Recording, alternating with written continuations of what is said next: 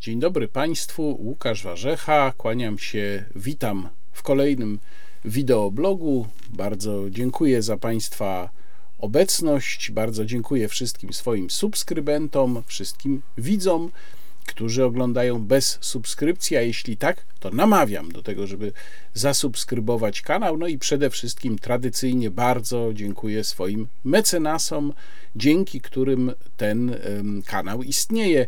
I przypominam, że mecenasem można zostać korzystając z przycisku Wesprzyj pod filmem albo ze zrzutki, do której link w opisie filmu. Można zostać mecenasem jednorazowym, wielorazowym, to już do Państwa uznania. Oczywiście można też oglądać moje filmy bez zostawania mecenasem. Dzisiaj będzie długo, dużo materiału dla Państwa przygotowałem. Dla wielbicieli działu kulturalnego też będzie dużo mm, ciekawych, mam nadzieję, rzeczy na końcu związanych z moim wyjazdem niedawnym na Śląsk. No ale musimy zacząć od tematu ciężkiego.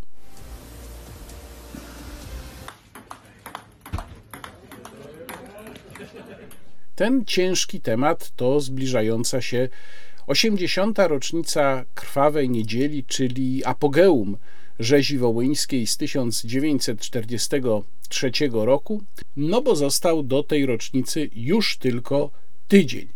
I właściwie poza e, tym, że znamy plany episkopatu, chociaż też niedokładnie, ponieważ treść takiego listu, który ma zostać ogłoszony podczas uroczystości w warszawskiej archikatedrze, do tej pory nie jest znana, na co wskazuje ksiądz Tadeusz Isakowicz-Zaleski. Natomiast jeżeli chodzi o to, co ma się dziać na poziomie państwowym, to kompletnie nic nie wiemy. Pokazywałem na Twitterze i dziękuję za zdjęcia panu doktorowi Aleksandrowi Jakubowskiemu i Oliwierowi Pochwatowi. To są zdjęcia, te, które teraz Państwo widzą, i to jest tak, jak wygląda e, teraz, w tym momencie, skwer wołyński w Warszawie, czyli to miejsce, gdzie upchnięto, bo trudno to inaczej określić, po prostu upchnięto pomnik, który upamiętnia ofiary rzezi wołyńskiej. Upchnięto w takim kącie, w takim rogu, e, jakby na tyłach trasy szybkiego ruchu. Samo to miejsce jest już wystarczająco kompromitujące, ale można by je przynajmniej uporządkować mm, przed 80. rocznicą. Tymczasem wygląda to tak właśnie, jak Państwo na tych zdjęciach widzą, czyli kompromitująco.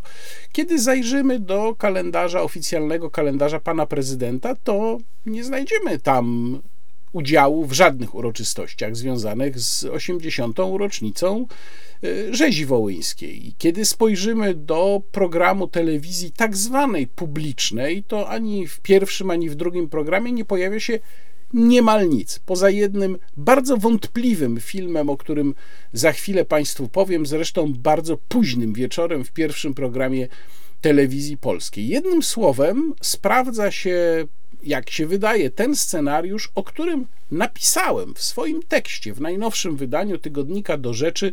E, link zamieszczam w opisie filmu. Tekst jest dostępny dla naszych cyfrowych prenumeratorów właśnie pod tym linkiem. Namawiam też do kupienia najnowszego numeru tygodnika. Napisałem o widmie hańby, przewidując, że najprawdopodobniej nastąpi próba przemilczenia tej rocznicy. To znaczy takiego prześlizgnięcia się, ewentualnie rozmycia, i mam wrażenie, że właśnie taki scenariusz częściowego rozmywania jest już realizowany.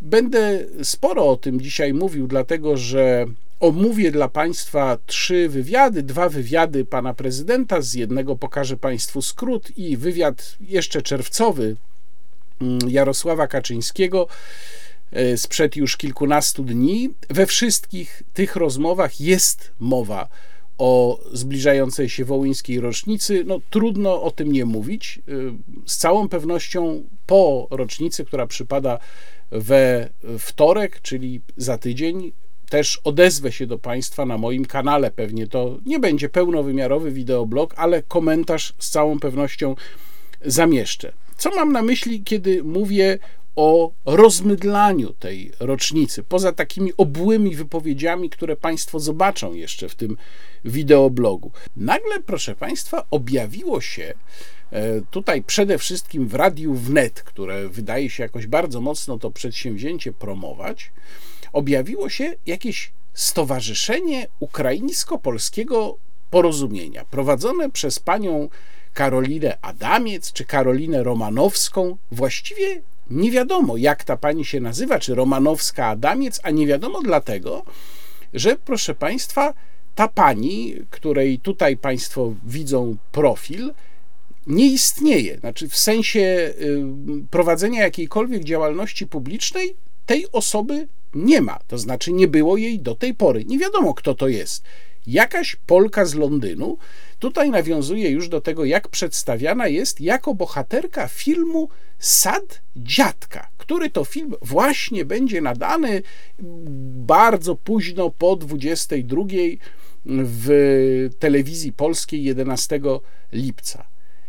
Mam wrażenie, że mamy tutaj do czynienia z jakąś na chybcika organizowaną akcją, która ma właśnie przekierować ewentualne emocje na rzecz takiego rozmydlenia polsko-ukraińskiego porozumienia. Więc tak, po pierwsze zacząłem szukać tej pani Adamiec, tak jak powiedziałem, po prostu przez wyszukiwarkę i jej się nie da znaleźć. Nie wiem, co ta pani wcześniej robiła, natomiast jeżeli ktoś prowadzi działalność publiczną, to na ogół jest tak, że daje się znaleźć jakieś ślady po tej działalności publicznej.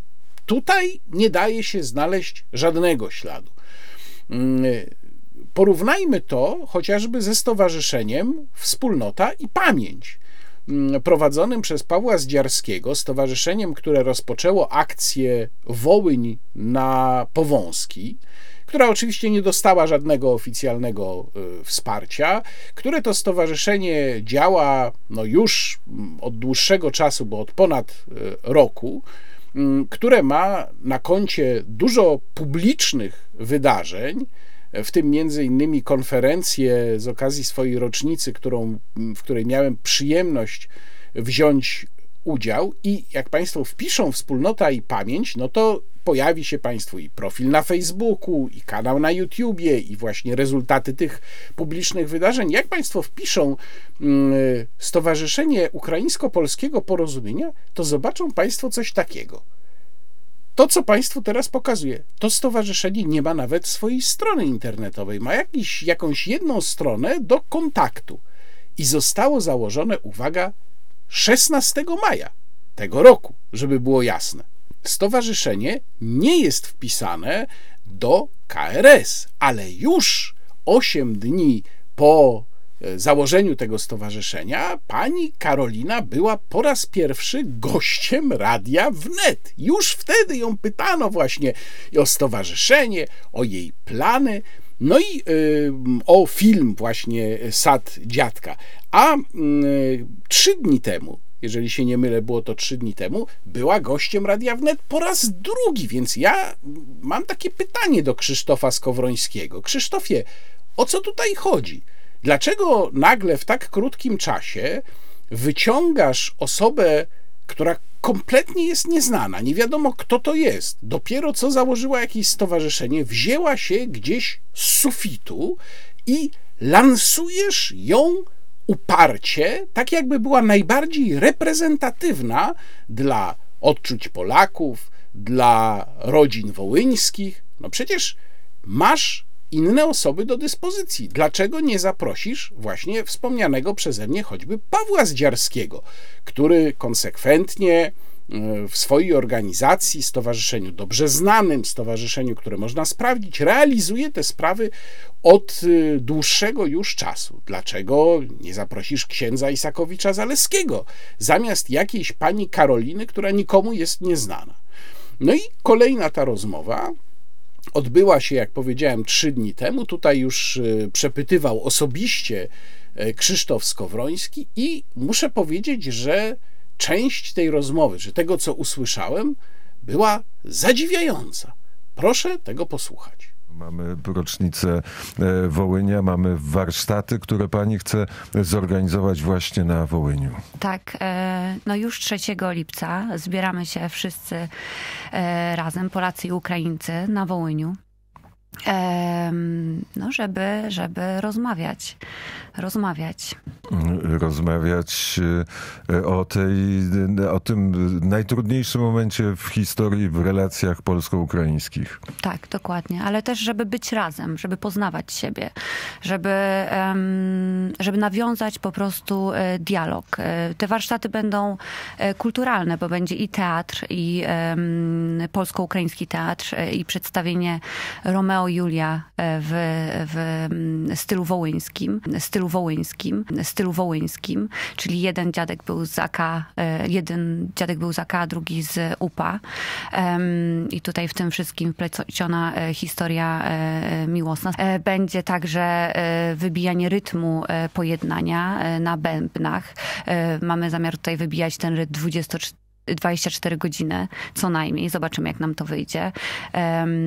Będziemy także sadzić e, drzewo, drzewo e, pojednania, e, dąb wspólnie razem. Będziemy wspólnie gotować, będziemy wspólnie sprzątać cmentarze polskie i ukraińskie. Będzie, będą też zajęcia terapeutyczne. Będziemy po prostu starać się do siebie e, zbliżać. Chcemy wspólnie razem odkryć e, prawdę. Nie możemy zapominać, że mm, większość e, Ukraińców nie wie o wydarzeniach w, w Wołynie, nie wie o rzezi wołyńskiej, nie wie, co tam się wydarzyło. E, nie uczą się tego w szkołach e, i, i, i nie mówi się o tym też w domach. Ja jestem e, w tym momencie, no, założyłam stowarzyszenie, tak, Pojednanie Polsko-Ukraińskie, założyłam to stowarzyszenie wspólnie z Ukraińcami i Polakami właśnie po rozmowach z Ukraińcami, którzy mieszkają tutaj w Polsce, ale mieszkają też na Wołyniu i widzę wydaje mi się, że widzę problem, e, który, który jest, a problemem jest e, często niewiedza. Więc my musimy się po prostu otworzyć na siebie i, i, zacząć rozmawiać. Ukraińcy, którzy teraz przyjechali w czasie wojny e, do, do Polski, po raz pierwszy często zderzyli się w ogóle z, z, z Wołyniem. Na przykład Julia, kto to jest? Julia to jest jedna z założycielek naszego stowarzyszenia. E, Julia Kowalczuk. Julia powiedziała mi, że kiedy przyjechała do Polski 8 lat temu na studia z Wołynia, właśnie z Wołynia, e, powiedziała mi, że nagle ludzie, kiedy ona powiedziała, że jest z Ukrainy, jest z Wołynia, pochodzi z Wołynia, y, pierwsze pytanie, które jej zadawali, no a co myślisz? Co myślisz? A ona, o czym? No o Wołyniu. I ona w tym momencie, no Wołyń, no część Ukrainy, biedna, no nie wiem, czy nie rozumiała, o co tak naprawdę y, pytają. Nie miała zielonego pojęcia o tym, co się tam wydarzyło. Że wybrałam się na Wołyń, o czym właśnie jest film Sad Dziadka w reżyserii Karola Starnawskiego, y, który miał premierę na krakowskim festiwalu filmowym. Właśnie o tym, że postanowiłam zmierzyć się z historią mojej rodziny i przejść przez Wołyń na piechotę, e, odszukać sad, który zasadził mój pradziadek i, i poznać tę historię. Towarzyszył mi Aleksander, e, Sasza, operator ukraiński. Ekipa była polsko-ukraińska i wybraliśmy się w tę w podróż e, wspólnie. A zatem wiemy już, że z okazji rocznicy krwawej niedzieli, przypomnę, zaatakowania przez Ukraińców 99 polskich miejscowości i zamordowania tysięcy Polaków tylko dlatego, że byli Polakami.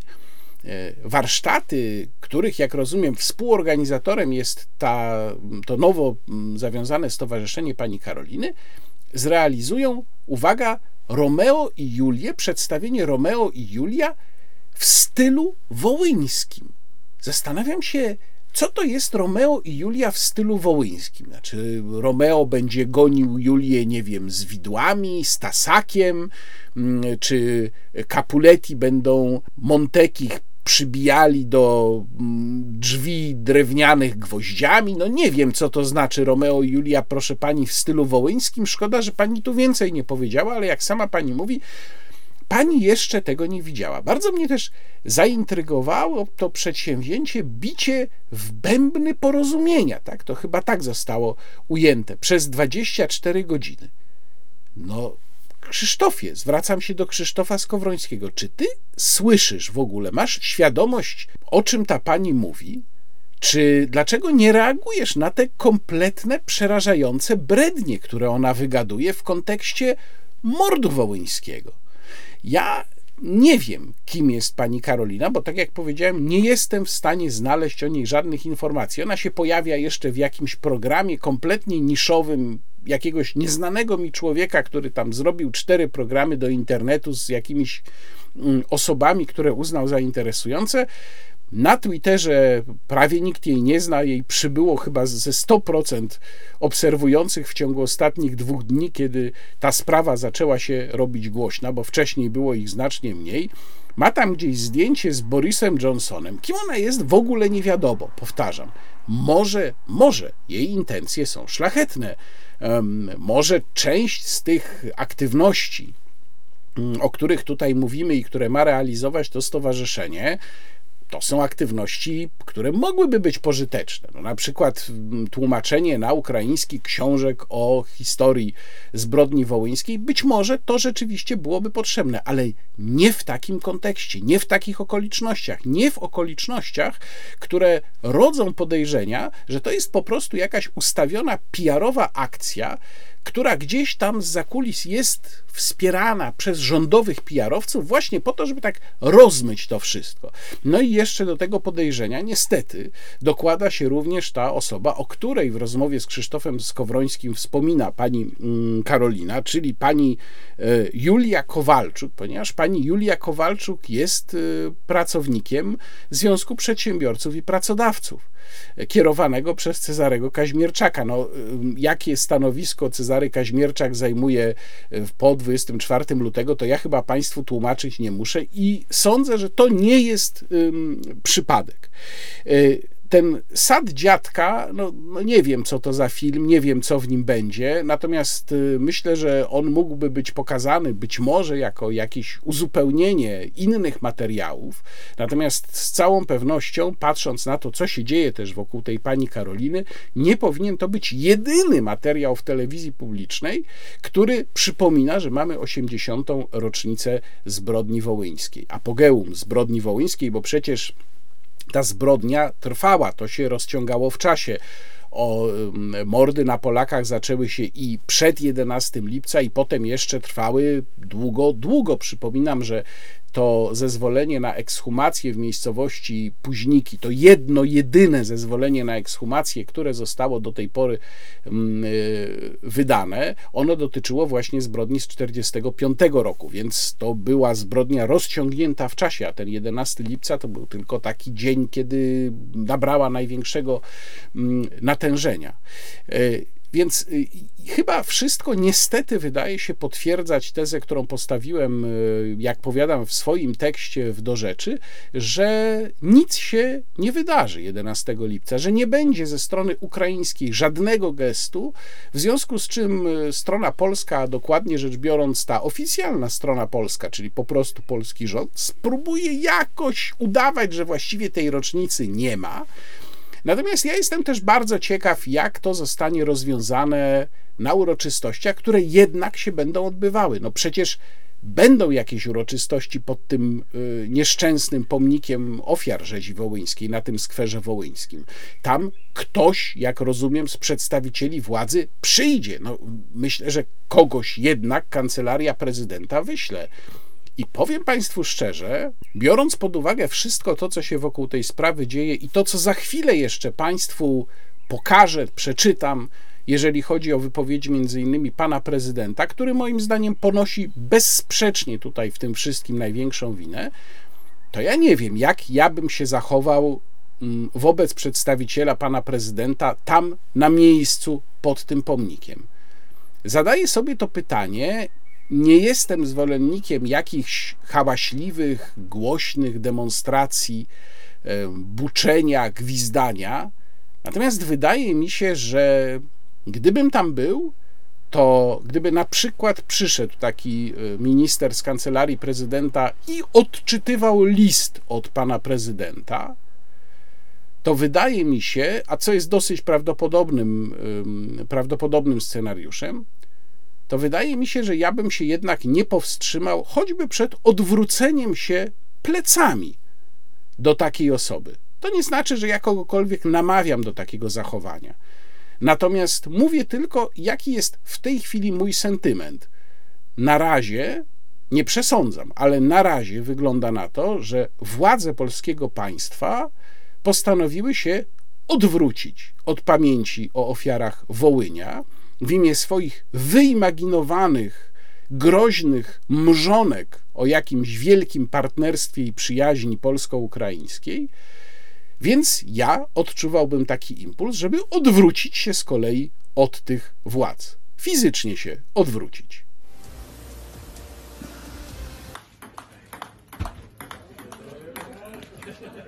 Przechodzę teraz do pierwszego z wywiadów, które hmm, chciałbym omówić E, dzisiaj to jest e, wywiad e, z 29 czerwca, którego udzielił Interi, a konkretnie Marcinowi Fiołkowi, pan prezydent w pociągu wracającym z Kijowa, bo to była ta wyprawa kijowska z okazji Dnia Konstytucji, którą się tak pan prezydent chwalił i podczas której, co mu potem wytknął ksiądz Isakowicz-Zaleski, nie powiedział nic ani nic nie zrobił właśnie w kwestii pamięci o Wołyniu.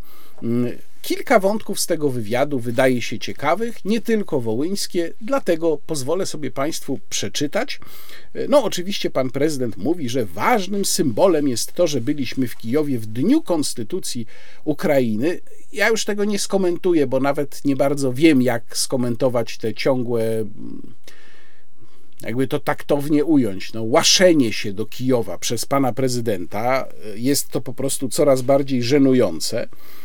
Jeżeli chodzi o szczyt NATO w Wilnie 11-12 lipca, mm, pytanie, na czym nam z perspektywy Polski zależy, jeśli chodzi o decyzje, które zapadną? I to pytanie jest o tyle ważne, że zastanawialiśmy się przecież, czy mm, Polska nie będzie chciała sama wziąć na siebie y, gwarancji, no może nie sama, może z kilkoma innymi państwami, gwarancji dotyczących bezpieczeństwa Ukrainy. I ta sprawa miała być też podnoszona na szczycie NATO przez polskiego prezydenta. Ale można odnieść wrażenie, słuchając jego wypowiedzi tego dotyczących, że to chyba jest już nieaktualne. Na to pytanie odpowiada Andrzej Duda na wzmocnieniu wschodniej flanki NATO, na jeszcze większej atencji sojuszu na naszym obszarze więcej żołnierzy, więcej sprzętu, czyli nie pada tutaj nic na temat jakichś gwarancji. Jednocześnie pojawiły się mm, informacje, że takie gwarancje mogą zostać Ukrainie udzielone przez cztery kraje, niejako oddzielnie od sojuszu: Stany Zjednoczone, Wielką Brytanię, Niemcy i Francję. I co to by oznaczało? Po pierwsze, to by oznaczało spełnienie warunku, który wydaje się nieodzowny, wydaje się warunkiem sine qua non, żeby Ukraina mogła przystąpić do negocjacji. O tym była mowa od początku. Ja również przyznawałem, że najprawdopodobniej dla Ukrainy to będzie niezbędny warunek, ale te gwarancje, uwaga, to jest bardzo ważne, jeżeli wierzyć relacjom, które się na ten temat pojawiają, nie oznaczałyby gwarancji przystąpienia do działań zbrojnych w razie ataku na Ukrainę. Byłyby to gwarancje obejmujące pomoc sprzętową, finansową, wojskową, szkolenie żołnierzy itd., tak czyli różne takie rzeczy, które można zrobić, nie przystępując bezpośrednio do walki. No i to mnie wcale nie zaskakuje. To jest sposób na z jednej strony usatysfakcjonowanie przynajmniej symboliczne Kijowa, a z drugiej strony na wskazanie, że dostajecie od nas gwarancje, specjalne gwarancje od czterech najważniejszych państw, które w tym wszystkim biorą udział, więc no jednak kończcie już tę zabawę. Oczywiście jest potrzebna też wola drugiej strony, czyli wola rosyjska i myślę, że na to również e, Zachód liczy, przede wszystkim Waszyngton na to liczy, że Ukrainie uda się poprzez działania na froncie doprowadzić do sytuacji, w której Rosja będzie bardziej skłonna do podjęcia negocjacji. I myślę, że jeżeli pojawia się jakieś niezadowolenie czy odgłosy zawodu z powodu tej tak zwanej kontrofensywy, która rzeczywiście nie spełnia pokładanych w niej przez niektórych nadziei, to jest właśnie z tego powodu. Jeżeli ona pójdzie za słabo, to wtedy Rosja nie będzie miała impulsu, żeby przystąpić do rokowań, a tego właśnie oczekuje Zachód. Tylko, że teraz ciężar skłonienia Rosji do tego spoczywa na Ukrainie właśnie. No w każdym razie dobra dla nas wiadomość jest taka, jak się wydaje że Polska w tych gwarancjach nie będzie uczestniczyć. Natomiast jeżeli ten plan tych y, gwarancji czterech krajów dla Ukrainy miałby się spełnić, to też miejmy tę świadomość, że to oznacza, że Polska nie jest już w tej grze. Co zresztą ja mówię od dłuższego czasu, że już dawno mówiłem, że my z niej wypadniemy. My już w niej nie uczestniczymy. My się już w niej w zasadzie kompletnie nie liczymy. Jeżeli chodzi o kwestię Wołynia, to Marcin Fiołek pyta właśnie o to, czy uda się wypracować wspólne stanowisko, jasny i wyraźny sygnał ze strony Kijowa w zakresie ekshumacji ofiar ludobójstwa na Wołyniu. I tutaj pan prezydent mówi coś zadziwiającego. Mianowicie mówi tak. Proszę pamiętać, że działania poszukiwawcze są cały czas prowadzone, nie są już blokowane. To jest realizowane w spokoju, w ciszy i cała sprawa nie potrzebuje rozgłosu politycznego wokół niej. To wszystko powinno być realizowane w spokoju i rozwadze. I dalej. Te poszukiwania są realizowane i to jest dla nas ważne, bo jeszcze kilka lat temu tego w ogóle nie było. Krok po kroku. Ja jestem bardzo zdziwiony, bo tak jak powiedziałem Państwu i mówiłem wielokrotnie, E, no, funkcjonuje taki fake o rzekomych działaniach poszukiwawczych, o rzekomym odblokowaniu ekshumacji. On nie jest prawdą, on dotyczy jednej miejscowości na Podolu e, i zbrodni z 1945 roku. No więc ja, mocno zdziwiony, postanowiłem po lekturze tego mm, wywiadu napisać do kancelarii prezydenta i napisałem z prośbą o wyjaśnienie i odpowiedź na następujące pytania. Jakie konkretnie prace poszukiwawcze miał na myśli pan prezydent? Na jakiej podstawie prawnej prowadzone są te prace? Jakie i kiedy zawarte porozumienie, układ lub umowa jest ich podstawą? Kto prowadzi je z polskiej strony? Jaki jest zakres tych prac? Jaki obszar obejmują? Oraz czy o rezultatach prac są powiadamiane rodziny ofiar lub stowarzyszenia zajmujące się upamiętnianiem rzezi wołyńskiej? No, z przykrością muszę powiedzieć, że jakkolwiek wysłałem te pytania 29 czerwca, to do tej pory nie dotarło do mnie nawet potwierdzenie, że one zostały przez biuro prasowe kancelarii prezydenta odczytane, a cóż dopiero, żebym miał na nie otrzymać odpowiedź. Jeżeli otrzymam taką odpowiedź, no to oczywiście się nią z Państwem podzielę. I dalej w tej samej sprawie, i to też jest bardzo ważne, proszę zwrócić na to uwagę, bo za chwilę y, usłyszą Państwo coś zgoła innego w skrócie drugiego wywiadu pana prezydenta. Te wywiady dzieli tylko jeden dzień. Pan prezydent mówi tak. Mamy tutaj różne działania, które są na etapie przygotowawczym.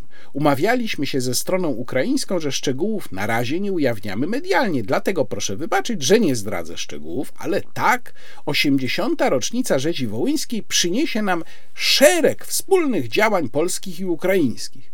Przyniesie nam szereg wspólnych działań polskich i ukraińskich. Proszę ten fragment zapamiętać. Dalej y, mówi pan prezydent tak.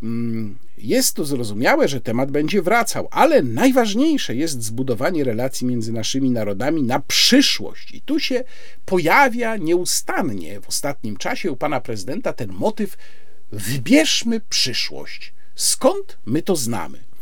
Relacji opartych o prawdę historyczną, elementarną sprawiedliwość, ale i o wzajemne zrozumienie i wzajemne wybaczenie. Wzajemne wybaczenie. Co, przepraszam bardzo, Ukraińcy mają nam wybaczać? No okej, okay, była akcja Wisła, zgadza się. Było, można powiedzieć, niesprawiedliwe e, traktowanie ludności ukraińskiej w drugiej RP. To się wszystko zgadza, my to znamy. Ale przecież to są nieporównywalne sytuacje, kompletnie nieporównywalne z ludobójstwem, do którego doszło na Wołyniu. Dalej pytanie jest o to, kiedy skończy się wojna na Ukrainie. Prędzej czy później się skończy, mówi pan prezydent. Coś takiego, naprawdę. Dla nas ważne jest, by zatriumfował prymat prawa międzynarodowego, by Ukraina odzyskała kontrolę nad międzynarodowo uznanymi granicami, a to jest możliwe tylko wtedy, gdy agresor zostanie wyparty ze wszystkich okupowanych ziem, czyli pan prezydent nadal powtarza wersję, wizję, która z realistycznego punktu widzenia jest kompletnie niemożliwa i która y, się nie zrealizuje, przynajmniej w najbliższym czasie, więc te przewidywania są oczywiście mm, bez sensu. Pada też pytanie o ustawę kompetencyjną, którą pan prezydent skierował do Sejmu. Tutaj muszę Państwu wyjaśnić, bo pewnie Państwo nawet nie kojarzą o czym jest mowa. To jest, proszę Państwa, ta y, ustawa, którą w tym swoim takim dziwnym orędziu, nie wiadomo o czym kompletnie, telewizyjnym wystąpieniu, y, zapowiedział pan prezydent, mówiąc o tym, że Polska za półtora roku będzie sprawowała prezydencję w Unii Europejskiej i my musimy być już na to gotowi. I w związku z tym właśnie on kieruje tę ustawę do Sejmu. Oczywiście nikt nie wiedział o co chodzi, nikt nie ma tej świadomości, natomiast Marcin Fiołek o tę ustawę pyta, bo stawia taką tezę, nie głupią, muszę powiedzieć, że wygląda trochę tak, jak gdyby przygotowywał się pan na trudną współpracę z nowym rządem po jesiennych wyborach. Jakby przewidywał pan porażkę PiS? No bo ta ustawa kompetencyjna ma na celu wyraźne rozgraniczenie kompetencji pomiędzy prezydentem a rządem, tam gdzie konstytucja przyznaje prezydentowi specjalne uprawnienia nadzoru nad niektórymi mm, dziedzinami polskiej polityki. I jak tutaj zresztą tłumaczy pan prezydent, się tłumaczy, ustawa jest efektem realizacji wyroku Trybunału Konstytucyjnego z 2009 roku. Wtedy chodziło o to właśnie, że ponieważ mieliśmy kohabitację, która bardzo słabo wypadała między Lechem Kaczyńskim z jednej strony, a rządem Donalda Tuska z drugiej strony, no to powstała potrzeba y, orzeczenia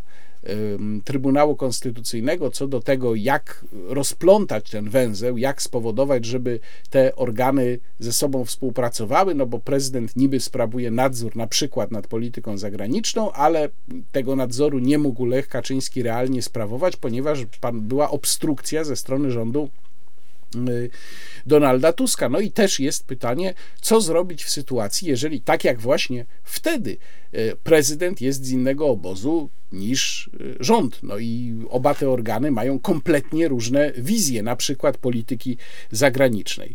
Y, oczywiście pan prezydent twierdzi, że kompletnie nie o to chodzi, że to jest kwestia mm, nie tego, że on przewiduje przegraną PiS, tylko że to jest kwestia tego, że ta prezydencja za półtora roku, no byłby to naprawdę rzadki przypadek, kiedy jakikolwiek polski polityk myśli i projektuje ustawę na coś, co się ma wydarzyć za półtora roku, więc z tego punktu widzenia muszę powiedzieć, że jednak teza Marcina Fiołka o tym, że chodzi tutaj po prostu o przygotowanie się na porażkę obecnego obozu rządzącego, wydaje mi się bardziej prawdopodobna.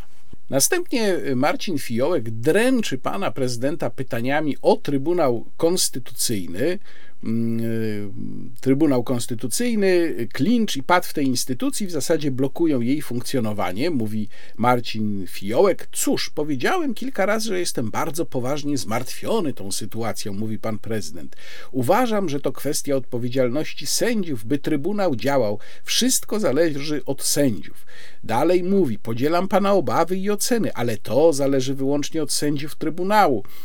E, no i dalej jeszcze. Nie mamy wątpliwości, że każda z osób powołanych do TK przeszła w odpowiednim trybie przez polski Sejm i miała odpowiednie kwalifikacje, a jeśli pyta pan o charakterologiczny aspekt kandydatów na sędziów, proszę mnie zwolnić z odpowiedzi na to pytanie. To zawsze była polityczna odpowiedzialność większości w parlamencie.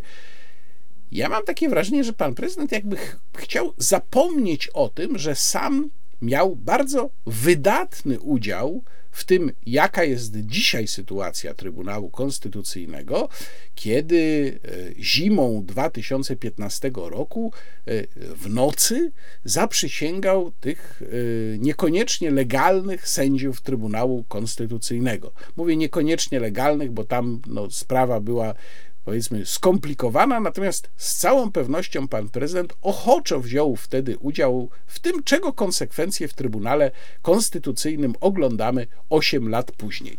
Pan prezydent jest również pytany o bardzo szybkie przedstawienie projektu nowelizacji ustawy o Komisji do Spraw Rosyjskich Wpływów, która to nowelizacja, przypominam, nie została do tej pory przegłosowana, mm, i mówi tak.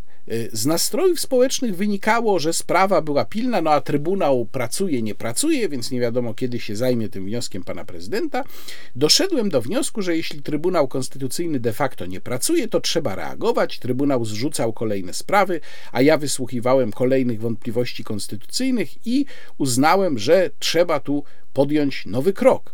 Dla przykładu, co prawda, byłem przekonany, że sąd administracyjny wystarczy jako instancja odwoławcza od decyzji komisji, ale podnoszono szereg wątpliwości, że sądy administracyjne mogą badać tylko legalność pracy danej instytucji i że to za mało, jeśli chodzi o odwołanie od decyzji komisji. No to znaczy nie rozumiem. Pan prezydent nie wiedział, czym się zajmują sądy administracyjne. Pan prezydent, który jest prawnikiem, nie wiedział, że sąd administracyjny właśnie bada tylko legalność decyzji organu, a nie wgłębia się w samą materię tej decyzji? No, przepraszam, panie prezydencie, ale naprawdę proszę swoich y, czytelników, odbiorców y, wywiadów z panem nie brać za aż takich idiotów. No i dalej jeszcze pan prezydent y, odwołuje się do komisji Rywina, co zresztą już wcześniej robił, na co Marcin Fiołek przytomnie wskazuje, że tamta komisja to była komisja śledcza umocowana prawnie i konstytucyjnie. Zgadza się, ponieważ ona działała na podstawie ustawy o komisji śledczej z 1999 roku, e, a pan prezydent na to odpowiada: tak, tylko komisja śledcza jest uzależniona od parlamentu, w tym jego kadencji, a ta komisja, mam nadzieję, będzie niezależna, bo jej członkowie i to kolejna zmiana, którą wprowadziłem, nie będą parlamentarzystami. No panie prezydencie, znów robi pan z ludzi idiotów. Po pierwsze, nie zmienił pan trybu wyborów członków komisji, nadal wybiera ich po prostu większość parlamentarna, więc jak to ma być komisja niezależna, czy chociaż ponadpartyjna? I po drugie, doskonale pan, panie prezydencie, wie, że ustawa przewiduje możliwość odwołania członków komisji przez Sejm. No więc następny Sejm, jeżeli to nie będzie Sejm, w którym większość będzie miało PiS, najprawdopodobniej, o ile ci członkowie komisji w ogóle zostaną powołani przed końcem kadencji Sejmu, powoła sobie po prostu własnych członków komisji. No więc znów, panie prezydencie, wciska pan duby smalone odbiorcom i czytelnikom tego wywiadu.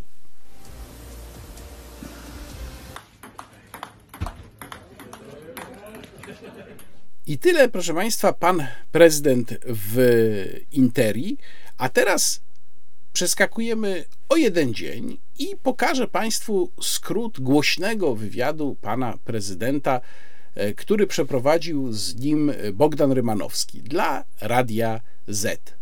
Proszę zobaczyć. Panie prezydencie, czy wchodzi w grę wprowadzenie stanu wyjątkowego po tym, co stało się w ostatnich dniach w Rosji i po pojawieniu się Prigorzyna i grupy Wagnera na Białorusi? Panie redaktorze, no to na tej zasadzie to możemy zawsze sobie mówić hipotetycznie, a czy wchodzi w grę wprowadzenie stanu wyjątkowego, jeżeli będą ku temu okoliczności, żeby na wprowadzić dzisiaj, stan wyjątkowy? Na dzisiaj są ku temu powody, przyczyna Nie, jakaś na jest? dzisiaj nie widzę żadnych powodów do tego, żeby wprowadzać stan wyjątkowy. E, Odpowiednie służby cały czas pracują. E, Mogę z całą odpowiedzialnością powiedzieć, że trzymamy rękę na pulsie, bardzo bacznie obserwujemy również to, co dzieje się na Białorusi e, w miarę naszych możliwości. E, I, ja mówię, nie widzę dzisiaj żadnych powodów do tego, żeby budować jakieś tutaj w Polsce specjalne poczucie zagrożenia czy czegoś takiego, ponieważ jest to nieuzasadnione w tym momencie. Panie prezydencie, w wywiadzie dla Interi powiedział pan, że dzisiejsze władze ukraińskie mają więcej zrozumienia dla sprawy Wołynia niż ich poprzednicy. I na to zareagował kapelan rodzin y, wołyńskich ksiądz Tadeusz Isakowicz-Zaleski, y, który ma panu za złe, tu jest cytat, że odbył pan kolejną wycieczkę na Ukrainę na koszt podatnika i znowu pan nie miał odwagi zapalić zniczy i pomodlić się nad dołami śmierci. Zdaniem księdza to hipokryzja i tchórzostwo. Co pan mu odpowie? No, pod, odpowiem tak, y, no mm, ja bym mimo wszystko jednak wolał, gdyby ksiądz Isakowicz-Zaleski zajmował się tym, czym powinien zajmować się ksiądz. Czyli nie ma prawa wypowiadać się w tej sprawie? Ja bym wolał, żeby nie zajmował się polityką, tylko zajmował się tym, czym powinien zajmować się ksiądz.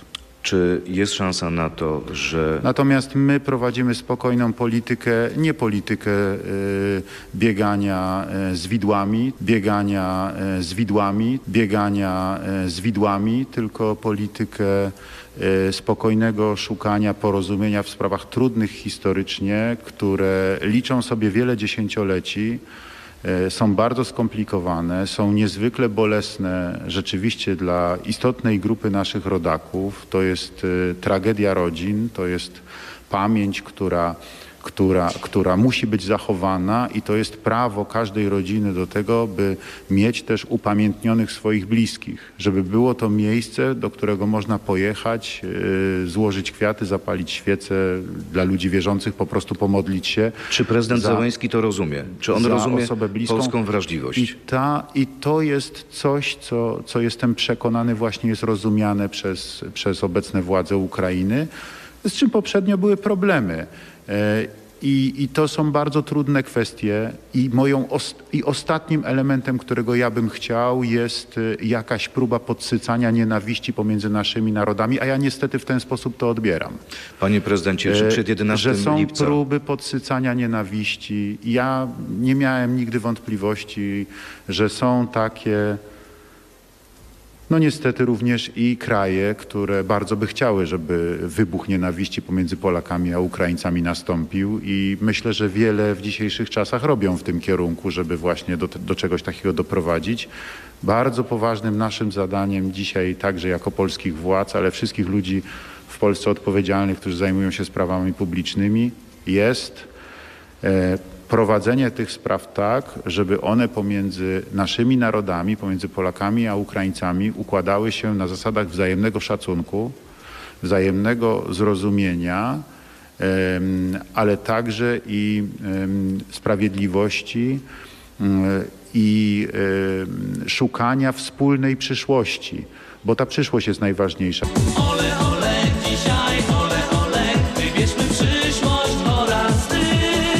Dzisiaj naszym podstawowym zadaniem jest e, spojrzenie na to, w, jakim, e, w jakiej rzeczywistości e, będą żyły nasze dzieci, w jakiej rzeczywistości będą żyły nasze wnuki, jaka to będzie środkowa Europa, jaka to będzie Polska, jaka to będzie Ukraina, jakie to będzie sąsiedztwo, czy będą mogli żyć w spokoju, spokojnie się rozwijając, spokojnie budując swoją przyszłość. To właśnie chciałbym im zapewnić i mam nadzieję, że będziemy mogli to robić z naszymi sąsiadami Ukraińcami w taki sposób dobrosąsiedzki i braterski i wszystko w tym kierunku czynię. Czy w 80. rocznicę y, rzezi wołyńskiej czeka nas jakaś niespodzianka? Czy nastąpi przełom? Czy będzie wspólne oświadczenie pana prezydenta i pana prezydenta Ja chcę, Zełenskiego? ja nie chcę mówić o, o żadnych przełomach, bo y, ja osobiście y, nie oczekuję w tych sprawach żadnych przełomów. Ja uważam, że trzeba tutaj działać bardzo spokojnie, w sposób konsekwentny. y, licząc też na wzajemną życzliwość, y, tą właśnie polsko-ukraińską, dla której Polacy w ostatnim czasie bardzo wiele zrobili. Dzie- i zaskarbili sobie ogromną wdzięczność społeczeństwa ukraińskiego. Powtarzam, społeczeństwa ukraińskiego, po prostu zwykłych obywateli Ukrainy, którzy tutaj przyjechali i w, w ogromnej większości przypadków doznali w Polsce dobra, czasem nawet wielkiego dobra ze strony swoich sąsiadów Polaków. E, Ja bardzo na to liczę, że w ten sposób także uda nam się układać e, te relacje na, na najwyższym poziomie. Jak do tej pory to się dzieje, jest w tych relacjach nie tylko polityka, ale jest też w tych, w tych relacjach wzajemna życzliwość, próba zrozumienia i szukania wspólnych rozwiązań i ja liczę na to, że takie rozsądne wspólne rozwiązanie na najbliższy czas znajdziemy. Ukraina powinna przekroczyć Zawołyń? Tak czy nie? Powinniśmy mieć e, w pojednanie w sprawie, w sprawie Wołynia. Potrzebna jest prawda historyczna, potrzebna jest, e, potrzebny jest szacunek dla, dla ofiar i potrzebny jest szacunek i braterstwo. Czy nie obawia się pan, panie prezydencie, że swoimi ostatnimi decyzjami, tutaj przykład podpis pod komisją do spraw rosyjskich wpływów, pozbył się pan szans na międzynarodową karierę po zakończeniu kadencji? Panie redaktorze, jestem prezydentem Rzeczypospolitej po raz drugi. Zostały mi dwa lata do końca kadencji. Ja wiem, po co wybrali mnie moi rodacy. Zagłosowało na mnie grubo ponad 10 milionów ludzi, którzy myślę, że przede wszystkim głosowali na mnie w zaufaniu, że będę prezydentem Rzeczypospolitej Polskiej od początku do samego końca. I w związku z czym o żadnej zagranicznej, o żadnej mojej zagranicznej działalności w ogóle nie rozmawiamy i nie ma w ogóle takiej mowy. Naprawdę pan nie myśli, co pan będzie robił po 25 nie, roku? panie redaktorze, nie myślę, co będę robił po 25 roku. Będę miał prezydencką em, emeryturę w, W tym Polsce, wieku emerytura? nazywa. Proszę mi Jest wierzyć, pan młodym człowiekiem. Panie redaktorze, poradzę sobie. Nie planuję nic poza do końca reprezentowaniem interesów moich rodaków. Y, To jest dzisiaj dla mnie sprawa absolutnie fundamentalna, najważniejsza. Mogę śmiało powiedzieć, bez przesady, spędzająca mi sens powiek, tak? Bo ostatnio spałem dosłownie kilka godzin po to, żeby być w Kijowie, żeby wrócić, żeby rozmawiać o sprawach NATO, żeby wcześniej parę godzin być w Hadze y, i też rozmawiać z, z naszymi kolegami o kwestiach bezpieczeństwa Polski. I to są dzisiaj dla mnie kwestie y, absolutnie najważniejsze. Natomiast nie miałem żadnych wątpliwości, że z punktu widzenia tych właśnie najważniejszych kwestii bezpieczeństwa Polski, wyjaśnienie rosyjskich wpływów na bezpieczeństwo Polski ma znaczenie fundamentalne dla przyszłego bezpieczeństwa Opozycja- Polski. I nie miałem ani chwili zaufania, jeżeli chodzi, zawahania, jeżeli chodzi o złożenie tego podpisu, ale ponieważ zauważyłem również bezpośrednio zaraz w kolejnych dniach, że Trybunał po raz kolejny zdjął z wokandy sprawy, miały być prowadzone, więc powiedziałem dobrze, ponieważ widzę, że są niepokoje społeczne, ponieważ widzę, że sprawa jest pilna, więc te sprawy najważniejsze proponuję, żebyście rozstrzygnęli w parlamencie i złożyłem w tej sprawie projekt ustawy. Ale wie pan, panie prezydencie, jak się panu podoba zarządzanie TVP pod przewodnictwem prezesa Matyszkowicza? Uważa pan, że wszystkie wiadomości i serwisy TVP Info są obiektywne? Czy wszystkie partie, pana zdaniem, są obiektywnie przedstawiane? Pozdrawiam pana, panie muszę, prezydencie. muszę tutaj rozczarować widza i powiem tak, no wie pan, przepraszam najmocniej, ale niestety jest tak, że nie mam czasu siedzieć przed telewizorem i oglądać e, wszystkich serwisów TVP, e, TVN, Polsatu i, i innych telewizji. To trochę unik, panie No, prezydencie. ale tak jest w praktyce. Patrzę na pewne skrótowe zbiory informacji, e, które są tutaj dla mnie czy to przygotowywane, czy sam e, mając różne środki takie jak, e, jak iPad, czy, czy, czy, jak, mm, czy jak komórka e, m, na bieżąco też i sprawdzam informacje w internecie w różnych źródłach, na różnych portalach po to, żeby być na bieżąco, tak? Poza tym, co otrzymuję na bieżąco od moich współpracowników. Więc no to jest, to są, to są moje podstawowe źródła informacji i no cóż, no mm, w ten sposób staram się też jakiś obiektywny obraz y, również z komentarzy y, dla siebie, dla siebie tutaj y, sam sobie wypracowywać, tak? Natomiast no, te, te wiadomości są różne, no oczywiście różne, nieraz się denerwuję na sposób ich podawania. Zanim zajmę się fragmentem wołyńskim tego wywiadu, to jeszcze te inne wątki, które się w nim pojawiły. Otóż po pierwsze, pan prezydent mówi, że nie widzi powodów do wprowadzenia stanu wyjątkowego. To ja tylko przypomnę, jak to się odbywa. Artykuł 230 polskiej konstytucji mówi o tym, że prezydent może wprowadzić stan wyjątkowy w całym kraju lub na jego części na wniosek Rady Ministrów i ten stan wyjątkowy może być wprowadzony na czas do 90 dni, a przedłużony może być jeden raz na czas do 60 y, dni y, i tylko za zgodą Sejmu.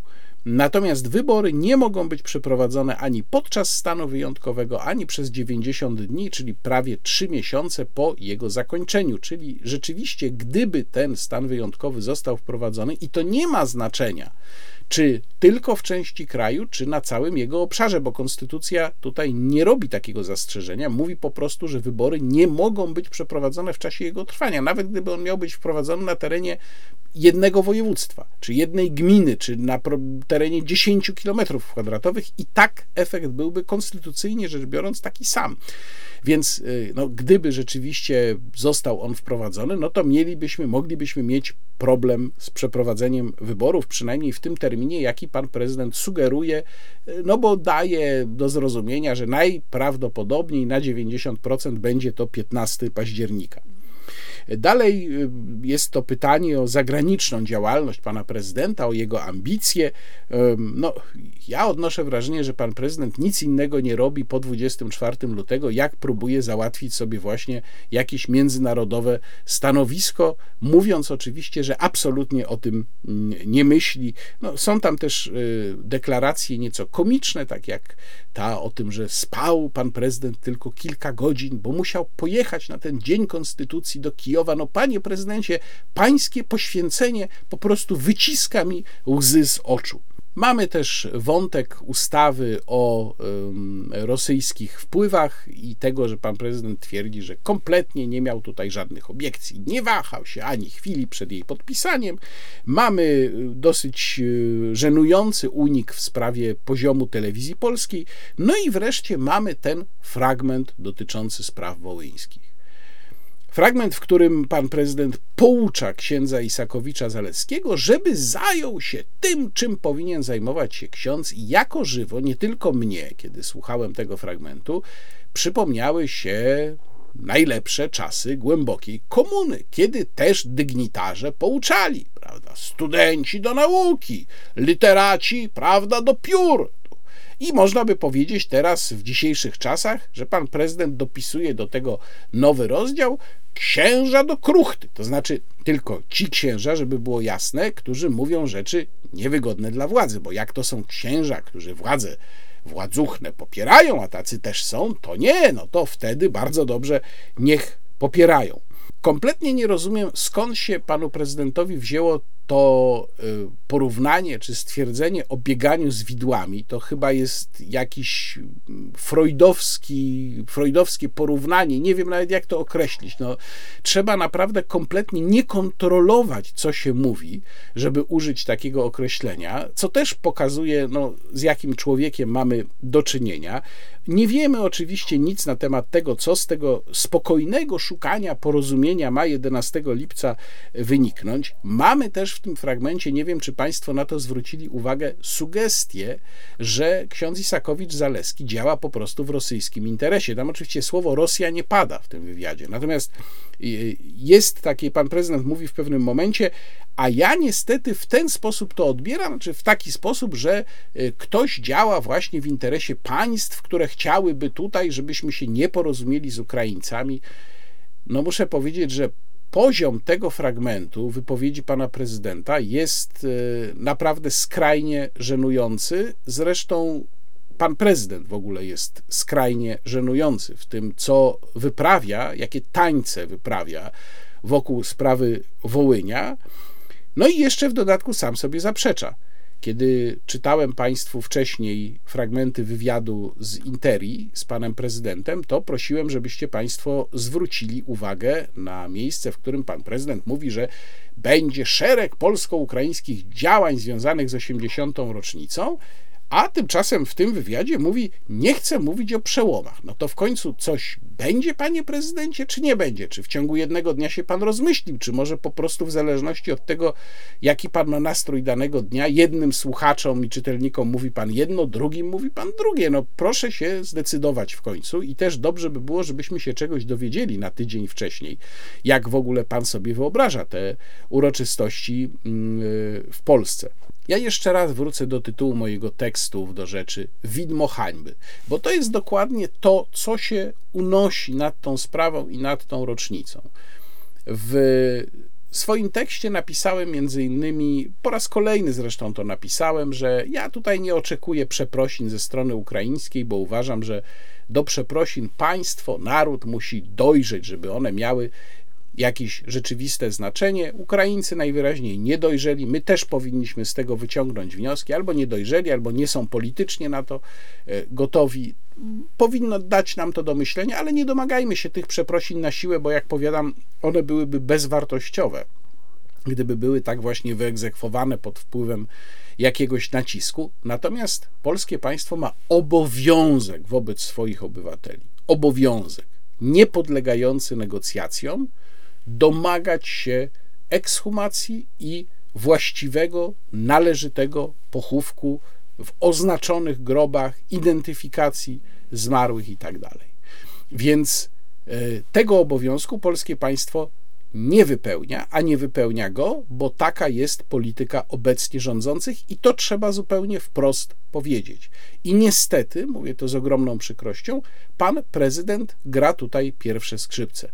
Więc ja wciąż mam nadzieję, naprawdę mam nadzieję, że być może 11 lipca jednak okaże się, że to ja się mylę i że faktycznie rozmowy jakiś skutek przyniosły.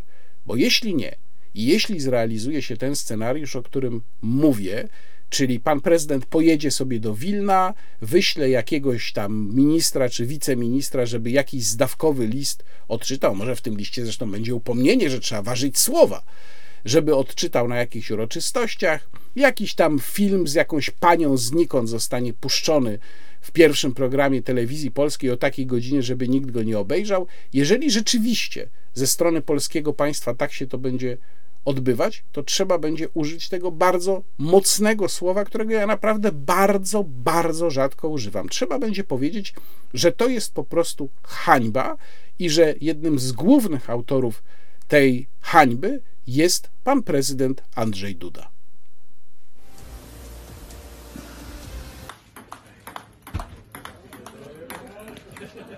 I jeszcze jeden wywiad, którego fragmenty chciałbym Państwu przeczytać. On już nie jest taki świeży, bo został przeprowadzony mm, przez Krzysztofa Ziemca dla RMF z Jarosławem Kaczyńskim, tym razem jeszcze przed tą wielką super sobotą konwencyjną, o której mówiłem Państwu, którą omawiałem w poprzednim wideoblogu, ale jest tu też kilka ciekawych fragmentów, które być może nie zostały zauważone, czy nie przebiły się wystarczająco, więc chciałbym mm, Państwu dokładnie je e, wskazać. E, pada pytanie o to, po co Jarosław Kaczyński wrócił do rządu, i Jarosław Kaczyński mówi tak. E, nie jestem ponownie szefem Komitetu Bezpieczeństwa, w dalszym ciągu jest nim Mariusz Błaszczak, natomiast ja się zajmuję wszystkimi sprawami, które są ważne, w szczególności z punktu widzenia najbliższych miesięcy, tego, co chcemy osiągnąć, czyli sukcesu wyborczego. No i tutaj pojawia się pierwsza wątpliwość, bo w tych dojrzałych demokracjach, gdzie wyborcy i ich pieniądze traktowane są poważnie, bardzo wyraźnie i ściśle oddziela się mm, kwestie partyjne od kwestii rządowych. No tutaj w zasadzie Jarosław Kaczyński wprost mówi, że wrócił do rządu po to, żeby spiąć kwestie czysto wyborcze. Czysto wyborcze. Pada dalej pytanie, dlaczego pozostali wicepremierzy musieli odejść?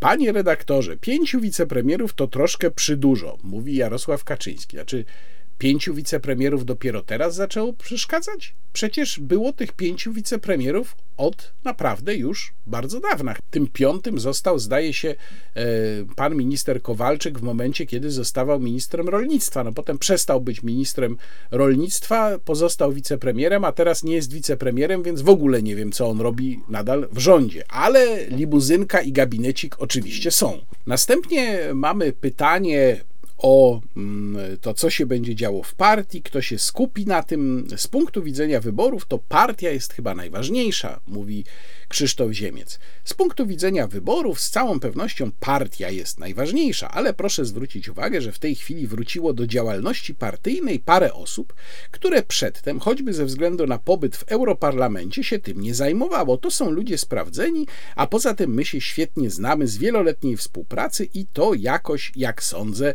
wyjdzie. Czyli tą osobą, jak rozumiem, jest na przykład Joachim Brudziński. I tutaj słowo klucz jakoś, bo jak powiedziałem, to był wywiad przeprowadzany jeszcze przed tym wiecem, bo to trudno konwencją nazwać, w Bogatyni, no to jeśli Bogatynia, omawiałem to dokładnie w poprzednim specjalnym wideoblogu, jeżeli Bogatynia ma być ym, takim probierzem tego, jak to wyjdzie, to ja bym taki optymistyczny nie był. Mamy też w wywiadzie pytanie o potencjalnego koalicjanta, pytanie o Konfederację, PSL i Szymona Hołownię. E, mówi pan prezes tak. Panie redaktorze, jeżeli chodzi o Konfederację, to jest to troszeczkę terra incognita, czyli ziemia nieznana. Bardzo dziękujemy panie prezesie, że pan nam przetłumaczył, co znaczy terra incognita. Nie wiem dokładnie, jaka będzie ta nowa konfederacja. Na razie było to kilka bardzo oryginalnych osób. Jedną z nich znałem od dziesięcioleci, rozumiem, że chodzi o Janusza Korwina-Mikkego, ale pozostałych nie.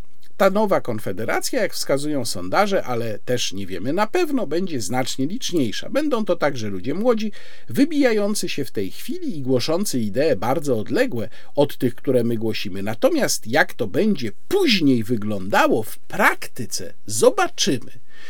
Ja to lubię takie rozmowy czytać, proszę Państwa, między wierszami. Może to jest kwestia pewnej mojej obsesji wynikłej z tego, że się od ponad e, ćwierć wieku już przyglądam polskiej polityce jako publicysta.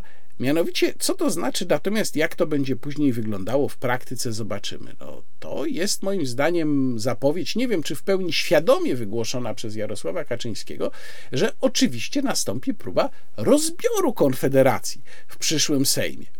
Jarosław Kaczyński sygnalizuje, że ci młodzi ludzie, którzy, dla których to będzie w dużej części pierwsza w ogóle kadencja w Sejmie, będą bardzo podatni na naciski z zewnątrz, na różnego rodzaju oferty, które będą im przedstawiane.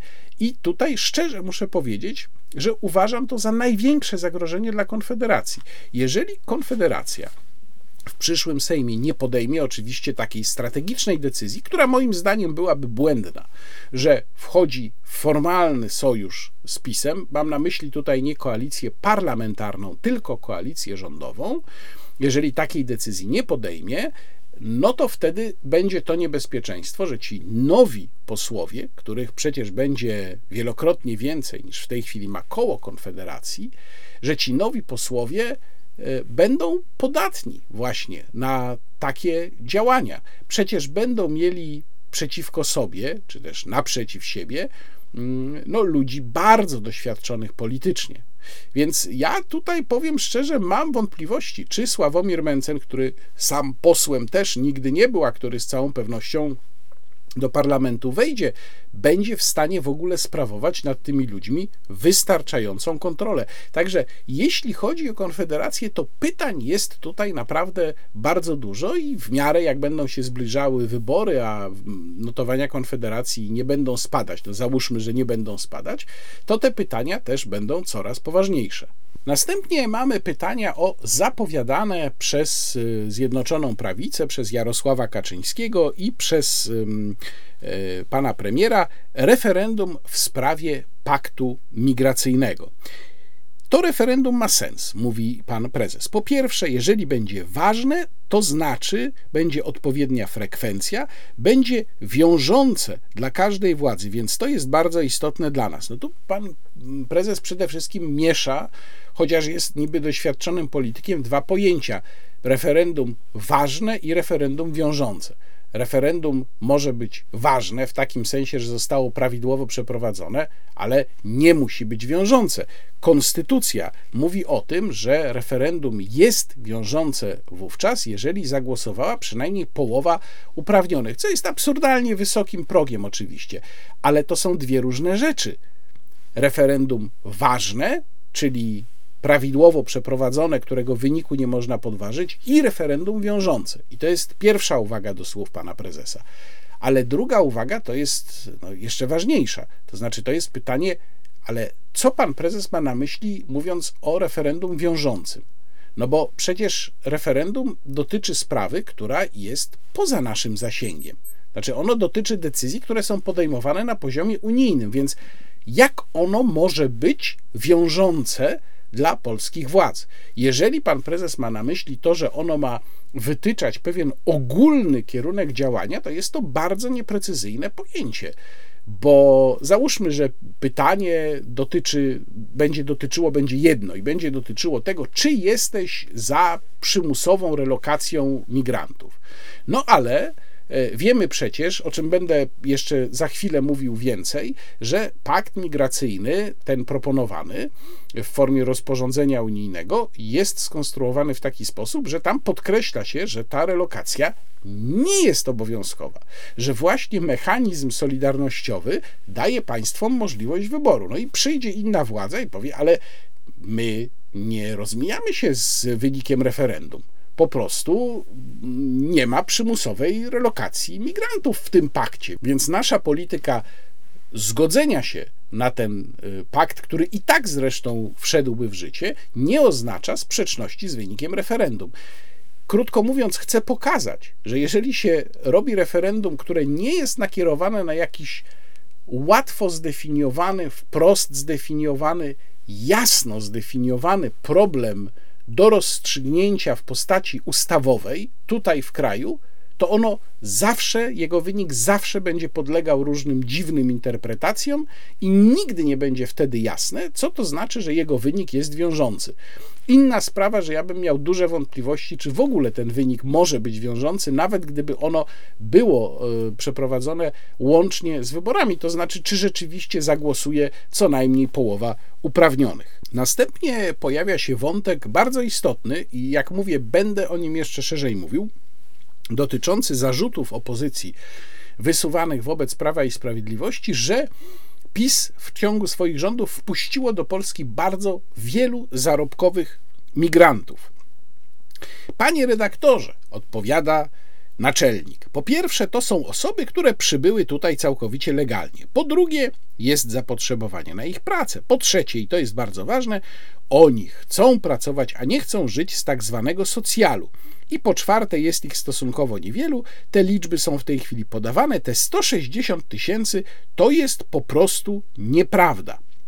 No i to jest bardzo ciekawe zagadnienie, do którego przejdę później. W każdym razie, proszę Państwa, z pewnością to nie jest tak błahy problem, albo nawet żaden problem, jak wydaje się w tym miejscu rozmowy sugerować Jarosław Kaczyński. To jest problem. Jest problem całkowitego braku polityki migracyjnej Polski. Jeszcze jeden fragment. Mm, czy czuje pan oddech opozycji na plecach? Pyta Krzysztof Ziemiec. Każdy wzrost notowań opozycji, a my nie mamy zwyczaju przeczyć faktom, jest dla nas wyzwaniem. Ale oni maszerują, a my rozwiązujemy konkretne problemy i jednocześnie proponujemy nowe rozwiązania, daleko idące. Ja bym tutaj chciał podać przykład takiego rozwiązania. Nie będę na ten temat y, wrzucał tutaj odrębnego wątku, choć mnie kusi, ale wspomnę tylko o skrajnie populistycznym zakazie wyprzedzania na drogach szybkiego ruchu. To jest właśnie takie rozwiązanie, no rodzaj łapówki wyborczej, prawda? E, przez samochody o masie mm, całkowitej powyżej 3,5 tony, czyli mm, przez samochody ciężarowe, mówiąc popularnie. Zakaz oczywiście kompletnie bezsensowny, bo wylano dziecko z kąpielą.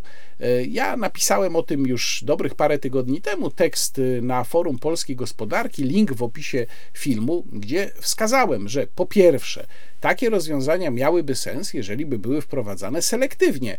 Na drogach szybkiego ruchu są też tablice świetlne. Można taki zakaz wprowadzać czasowo. Można go w ogóle ustalić jako zakaz czasowy. Można go ustalić na niektórych odcinkach dróg szybkiego ruchu. Na przykład dużo takich odcinków powinno być moim zdaniem między Łodzią a Warszawą, ale już niekoniecznie dalej na autostradzie A2. I wskazałem również po drugie, i jestem przekonany, że taki będzie efekt, że skutkiem tego będzie kompletne korkowanie się dróg szybkiego ruchu, to znaczy skutek będzie odwrotny od zamierzonego. Tutaj przepraszam za dygresję, ale muszę ją zrobić. Dlaczego te drogi będą się korkować? W przepisie jest powiedziane, że zakaz y, obowiązuje, o ile y, pojazd wyprzedzany potencjalnie wyprzedzany nie jedzie z prędkością znacząco mniejszą, znacząco niższą niż dopuszczalna. No, nie wiem, co to jest prędkość znacząco niższa, jakby ją mm, definiowała policja czy e, inspekcja transportu drogowe, drogowego. No, załóżmy, że powiedzmy ta znacząco niższa prędkość to jest, niech będzie 20 km na godzinę. Dopuszczalna prędkość dla samochodów ciężarowych na drogach szybkiego ruchu to jest 80 km na godzinę.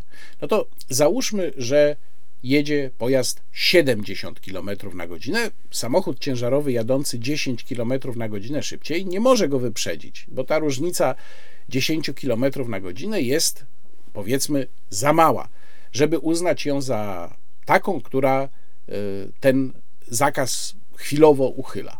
No, czyli wszyscy muszą jechać prawym pasem 70 km na godzinę. I w ten sposób za jadącym 70 km na godzinę stworzy się taki sznur ciężarówek. Wszystkie będą jechać 70 km na godzinę na prawym pasie. Ale na tym prawym pasie będą też samochody, które nie mają zakazu wyprzedzania, na przykład samochody osobowe, ale jadące wolniej, albo mm, samochody, które po prostu mają masę poniżej 3,5 tony, jakieś tam powolne e, traki, czy, czy furgonetki, czy coś takiego. No więc one będą wyjeżdżać na lewy pas, ale będą jechać na przykład na autostradzie 110, powiedzmy. I tym lewym pasem będą wyprzedzały, ale nie będą miały do wyprzedzenia, nie wiem, dwóch, trzech ciężarówek bo to już będzie cały ciąg, cały sznur. To będzie już kilkadziesiąt samochodów, wszystkie jadące za sobą z tą samą prędkością, tych 70 km na godzinę.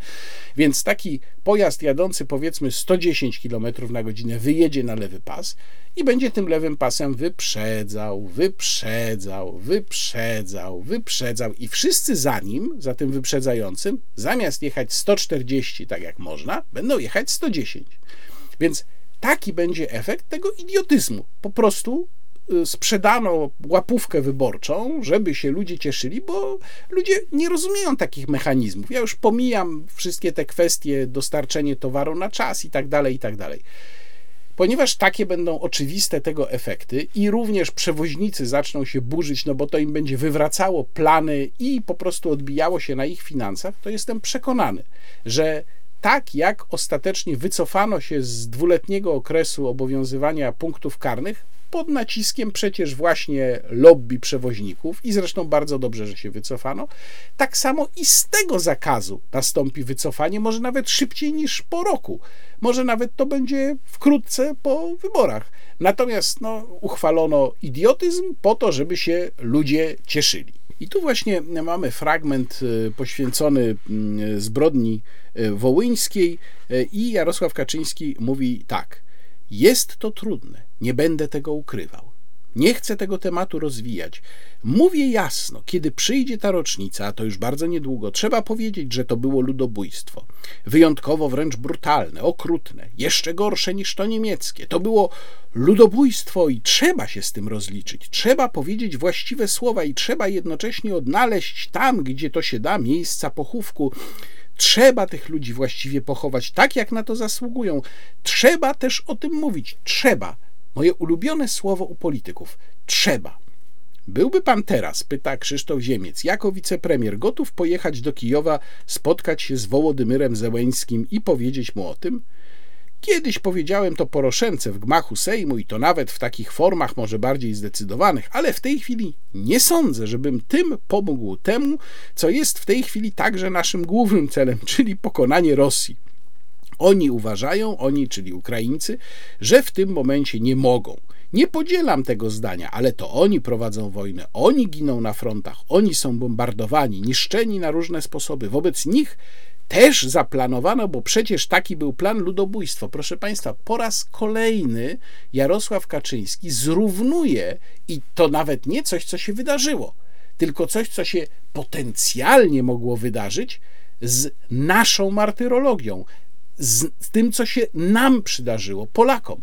To jest ten fatalny, no powiedzmy już najłagodniej jak się da, błąd, który polska władza popełnia, ten obóz polityczny popełnia od 24 lutego. Cały czas następuje relatywizacja naszego, no mówiąc już cynicznie, kapitału historycznego, którym również jest, są te sytuacje, gdzie my możemy wskazać na siebie jako ofiarę, bo to jest w polityce pewien kapitał polityczny, kapitał historyczny. Tam, gdzie możemy powiedzieć, zobaczcie, to na nas popełniano absolutnie wyjątkowe zbrodnie. I nasza władza mówi: Nie, nie, to nie były wyjątkowe zbrodnie. Warszawa zniszczona w powstaniu warszawskim, no to jest tak jak Kijów po bombardowaniu. No przecież to jest po prostu działanie kompletnie bezrozumne. I Jarosław Kaczyński dokładnie to robi. Relatywizuje nasz kapitał historyczny w ten sposób. W związku z tym mówi dalej, musimy to brać pod uwagę, ale nie możemy o tym zapominać, nie możemy się z tego wycofywać, bo żaden naród nie może akceptować ludobójstwa popełnionego na jego obywatelach i w ogóle nie może zaakceptować, jeśli jest narodem i państwem cywilizowanym, żadnego ludobójstwa. Czyli, krótko mówiąc, Jarosław Kaczyński mówi: No, tak, ludobójstwo, ale tak nie tak za bardzo. Ja bym powiedział, ale nie powiem, a oni to nie chcą. Ja uważam, że oni by mogli, ale oni nie chcą. No to jak nie chcą, to już trudno. No i to jest w ogóle tak takie, proszę Państwa, prawą ręką za lewe ucho takie, prawda? Jak tutaj powiedzieć, żeby nie powiedzieć za ostro i, prawda, a fakty, jakie są, to widzimy. I jeszcze jeden fragment z tego wywiadu, który muszę Państwu zacytować, mianowicie czego w ogóle chciałby Jarosław Kaczyński. Jaki jest ten, ten, ten cel jego wejścia do rządu, władzy, którą sprawuje. To jest coś, czego każdy polski patriota, każdy człowiek, który ma jakiekolwiek przywiązanie do Polski, powinien sobie życzyć. Taka Polska, która byłaby tylko podobna, bo nie może być inaczej, do tej, która istniałaby, gdyby nie było II wojny światowej, gdyby nie było I wojny światowej, nawet gdyby nie było utraty niepodległości. Ja nie mówię oczywiście o terytorium, nie kwestionuję naszego dzisiejszego terytorium, tylko to, co jest w Polsce, jak Polska wygląda. I proszę Państwa, tutaj w jednym muszę przyznać, przynajmniej 50% tego celu Jarosław Kaczyński już osiągnął, czyli rzeczywiście Polska pod jego rządami wygląda tak, jakby nie było II wojny światowej, ponieważ udało mu się w pełni odtworzyć sanację.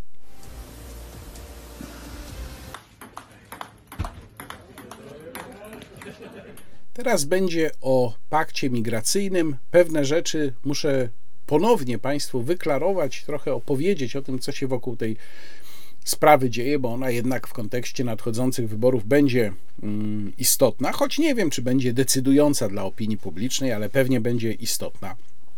Po pierwsze, w Brukseli w piątek zakończyła się Rada Europejska, podczas której mm, zaprezentowano ideę paktu migracyjnego, czyli tego nowego rozporządzenia unijnego.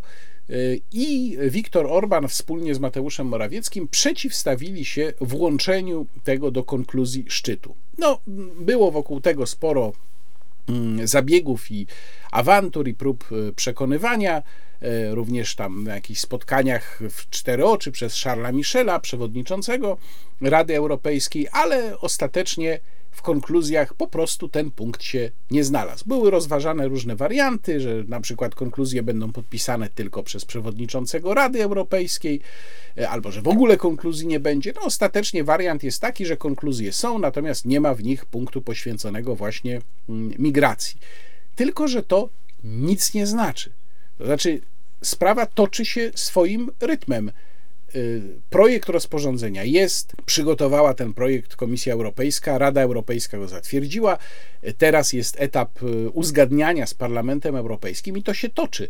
Rada Europejska w tym procesie nie uczestniczy, ona została z niego wyłączona. I oczywiście my możemy, i to słusznie zresztą, oburzać się na to, że kolejna sprawa została właściwie prawem kaduka przepchnięta do obszaru głosowań większościowych, no bo rzeczywiście to powinna być, polityka migracyjna powinna być naszą wyłączną kompetencją, czyli powinna na, na 100% ta sprawa podlegać prawu weta. Powinna trafić i być y, sprawą do decyzji dla Rady Europejskiej, nie Rady Unii Europejskiej, ale stało się inaczej. No więc ten sprzeciw Mateusza Morawieckiego ma charakter wyłącznie demonstracyjny. On o niczym nie decyduje i niczego nie wnosi. W poprzednim pełnym wideoblogu mówiłem o tym, że w jakiejś mierze spór jest, można powiedzieć, semantyczny. To znaczy, e, projektodawcy paktu migracyjnego będą mówić, że przecież Polska nie ma racji, mówiąc, że jest, ma być obowiązkowa relokacja, ponieważ relokacja nie będzie obowiązkowa. Mechanizm solidarnościowy daje możliwość niejako wykupienia się od przyjmowania migrantów, e, wykupienia się nie tylko finansowego, to jest to, to słynne 20 tysięcy euro za migranta, ale mam tutaj przed sobą takie zresztą zestawienie różnic pomiędzy stanem obecnym a tym, jak ma wyglądać, to jest taka tabela, a jak ma to wyglądać po przyjęciu paktu. To jest y, taki wewnętrzny dokument unijny i jest tutaj wprost powiedziane, że możliwe jest y, mm, uczestniczenie w tym mechanizmie nie tylko finansowo, ale również poprzez na przykład uszczelnianie granicy, uczestnictwo w uszczelnianiu y, granicy. Oczywiście musi to być pewien ekwiwalent, jeżeli chodzi o wartość tego świadczenia niejako w naturze, ekwiwalent do, tego, do tej kwoty finansowej e, ustanowionej w danym momencie mm, e, za mm, migranta. E, natomiast no, sprawa jest z naszego punktu widzenia polskiego oczywista, to znaczy Unia Europejska zaczyna, chce regulować kwestię, która nie powinna do Unii Europejskiej e, należeć. To po pierwsze. Natomiast nie zmienia to faktu, że Unia Europejska zabrała się za coś, co powinno być wyłączną kompetencją państw członkowskich. Nawet jeśli można to argumentować, że okej, okay, no nie musimy przyjmować tych migrantów, możemy się wykupić, ale to też jest pewna forma przymusu. Y, co jest ważne w tym nowym projekcie? No po pierwsze to, że on bardzo wzmacnia mechanizm odsyłania tych migrantów, którzy uciekną z państwa albo do którego dotarli, albo do którego mają trafić na mocy tego paktu są bardzo uproszczone i wzmocnione procedury odsyłania takich osób do tego kraju, gdzie mieliby być. Co to oznacza dla Polski? Dla Polski to oznacza, że jeśli my byśmy przyjęli powiedzmy 2-3 tysiące takich y, no, azylantów, jeżeli można tak powiedzieć w cudzysłowie, i oni by sobie uciekli z naszego ośrodka do Niemiec, powiedzmy, i Niemcy by ich tam złapali, to Niemcom byłoby dużo, dużo prościej odesłać te osoby do Polski niż to jest w tej chwili. To jest pierwsza kwestia. Druga kwestia, bardzo istotna, to jest bardzo duża swoboda decydowania Komisji Europejskiej w kwestii, po pierwsze, to już mówiłem poprzednio, tego, jaka jest wysokość tej stawki, czy 20 tysięcy to jest wystarczające, czy nie, czy 30 tysięcy osób rocznie to jest wystarczające, czy nie, ale y, chyba najważniejsza sprawa mm, to jest ta kwestia, czy Polska rzeczywiście mogłaby się z tego mechanizmu solidarnościowego wyłączyć, czy nie. No bo y, tak się argumentuje i tak argumentują zwolennicy tego paktu, że przecież my byśmy nie musieli w nim uczestniczyć, ponieważ mamy y, ogromną liczbę uchodźców z Ukrainy. No więc to, proszę Państwa, nie jest niestety takie oczywiste. O tych wyłączeniach y, mówią w projekcie artykuły 44F i 44FA. Y, one mają bardzo podobną konstrukcję. Mm, chodzi tutaj o to, y, czy mówimy o państwie, które wcześniej komisja wskazała jak, sama jako będące pod presją migracyjną, czy nie. W każdym razie czytamy mm, w artykule 44f tak. Państwo członkowskie, które w decyzji wspomnianej w artykule 7a wskazano jako znajdujące się pod presją migracyjną lub które uważa, że znajduje się pod presją migracyjną i które nie skorzystało z puli solidarnościowej na podstawie artykułu 44c ani nie powiadomiło o potrzebie skorzystania z tej puli na podstawie artykułu 44d i teraz uwaga, może w każdej chwili wystąpić o częściowe zmniejszenie lub całkowite zwolnienie z wykonania deklarowanych wkładów określonych w akcie wykonawczym Rady. Dane państwo członkowskie występuje z wnioskiem do komisji. Czyli gdybyśmy my uznali, że jesteśmy pod presją migracyjną i to powinno nas zwolnić z uczestnictwa w tym mechanizmie, to musielibyśmy napisać wniosek. Tutaj jest y, opisane, co on powinien zawierać, jak powinien być dokładny, co powinniśmy w nim udowodnić. Powinniśmy skierować taki wniosek do Komisji Europejskiej i to Komisja ocenia, czy rzeczywiście Polska jest pod presją migracyjną, czy nie. Komisja informuje Radę, o swojej ocenie wniosku w terminie czterech tygodni. Po otrzymaniu oceny dokonanej przez Komisję, Rada przyjmuje akt wykonawczy w celu stwierdzenia, czy zezwolić państwu członkowskiemu na odstępstwo od aktu wykonawczego Rady ustanawiającego pulę solidarnościową. Czyli jeszcze raz, my kierujemy wniosek do Komisji, mówimy, mamy takie i takie przesłanki, tu są liczby, jesteśmy pod presją migracyjną a komisja może stwierdzić, tak, oczywiście Polska jest pod presją migracyjną, przekazuje tę opinię Radzie i Rada podejmuje decyzję, proszę bardzo, zwalniamy Polskę. Ale ja jestem sobie w stanie świetnie wyobrazić sytuację, w której mimo przedstawionych przez nas dowodów komisja stwierdza, nie, Polska nie jest pod presją migracyjną, mm, nie przekonaliście nas, nic się wam nie zawala, napływ migrantów nie jest już taki duży, oni owszem może są u was, ale teraz nie napływają, więc nie, opinia jest negatywna, wpływa do Rady, Polska nie jest pod presją migracyjną, macie dalej uczestniczyć w mechanizmie solidarnościowym, czyli albo musicie przyjąć tych migrantów, albo musicie się od tego wykupić. Krótko mówiąc, nic tu nie jest automatyczne. I na tym polega problem, że w całej tej procedurze Komisja Europejska będzie decydować o ogromnej liczbie spraw. A jakie relacje Polska ma, no przynajmniej Polska w tej chwili, z tą konkretną Komisją Europejską, no to widzimy, jakie będzie miała z jakąś następną, nie wiadomo. Natomiast problem, jak powiadam, polega na tym, że nie ma tutaj żadnych obiektywnych, czysto obiektywnych kryteriów, nie ma tu żadnego automatyzmu. Jest tutaj kwestia dyskrecjonalnej decyzji Komisji Europejskiej. I to jeśli chodzi o pakt migracyjny. Natomiast teraz warto się zastanowić nad tym, czy te oskarżenia kierowane wobec rządu PiS dotyczące wpuszczania migrantów zarobkowych do Polski są słuszne, czy nie. E, w 2020 roku wydano w Polsce 406 tysięcy, to są dane gusowskie, 406 tysięcy zezwoleń na pracę cudzoziemców. I to było, uwaga, o blisko 341 tysięcy więcej niż w 2015 roku. A mamy rok 2023. Proszę pamiętać, że Ukraińcy już nie przyjeżdżają do Polski pracować. Czyli tych Ukraińców trzeba będzie zastępować migrantami, no taka przynajmniej jest polityka, żeby zastępować ich migrantami z innych krajów.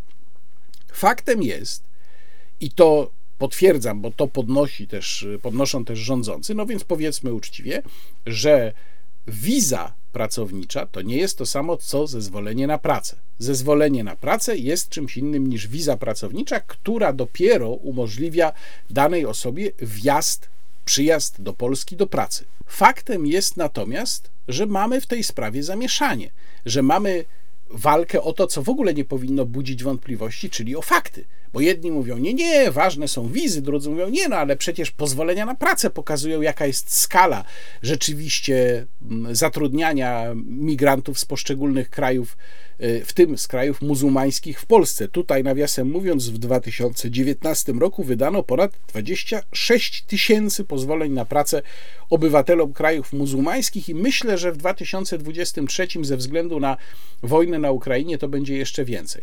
No ale samo to zamieszanie wokół tych danych pokazuje, jak my mamy chaotyczną politykę migracyjną. Ba, my jej po prostu, proszę Państwa, nie mamy. No i w tym momencie wchodzi kwestia nowego, przygotowywanego właśnie rozporządzenia Ministerstwa Spraw Zagranicznych, które pozornie dotyczy błahej sprawy, to większość osób pewnie nie rozumie o co chodzi, mianowicie, żeby obywatele kilkunastu krajów mogli ubiegać się o wizę bezpośrednio w Ministerstwie Spraw Zagranicznych. No co to oznacza? Normalna procedura jest taka, że o wizę obywatel danego kraju, w tym o wizę pracowniczą, ubiega się w konsulacie Rzeczypospolitej w tym kraju. Ale twierdzi Ministerstwo Spraw Zagranicznych w uzasadnieniu, które tutaj zresztą przed sobą mam, uzasadnienie zawiera taki, taką mowę trawę, mianowicie czytamy tu: Dziś wobec zmieniających się uwarunkowań i potrzeb minister właściwy do spraw zagranicznych zakłada rozszerzenie grupy państw, na terytorium których będzie możliwe składanie wniosków o wydanie wiz do ministra właściwego do spraw zagranicznych, a ponadto określenie w rozporządzeniu warunków, jakie będą musieli spełnić cudzoziemcy zamierzający ubiegać się w wyżej wymienionych, mm, w wymienionych poniżej państwach o wydanie wiz. O co tutaj chodzi? No, teoretycznie niby wydaje się, że jak wizę ma wydawać nie konsulat, tylko ministerstwo bezpośrednio, formalnie minister do spraw zagranicznych, a faktycznie oczywiście urzędnik w ministerstwie, to, że to jest jakby bezpieczniej. Ale to jest nieprawda, bo y, chodzi o to, że konsulaty, zdaniem Ministerstwa Spraw Zagranicznych, y, nie są w stanie przetworzyć e, tej liczby wniosków wizowych, w tym wniosków o wizy pracownicze, które tam spływają, bo tak wielu pracowników chcą importować agencje zatrudnienia do Polski. W związku z tym trzeba będzie zmienić ten proces i zamiast występować o wizę bezpośrednio w konsulacie Rzeczypospolitej, to zostanie ten proces składania wniosków wizowych powierzony prywatnym firmom, które Polska zakontraktuje w tych państwach. I te prywatne firmy będą obsługiwały wnioski wizowe, przesyłając je z odpowiednimi danymi do Polski, do Ministerstwa Spraw Zagranicznych, a tam urzędnik się będzie tymi wnioskami zajmował i proszę Państwa, będzie je w zdecydowanej większości zatwierdza, bo już nie będzie miał kontroli na miejscu.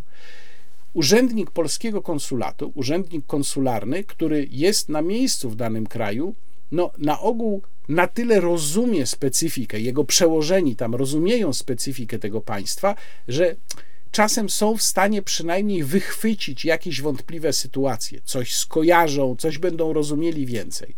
Tutaj tak nie będzie, a firma, która będzie przetwarzała te wnioski wizowe i przesyłała je do Polski, no będzie po prostu robić interes. Znaczy, to jest zaproszenie do korupcji na poziomie przyjmowania tych wniosków.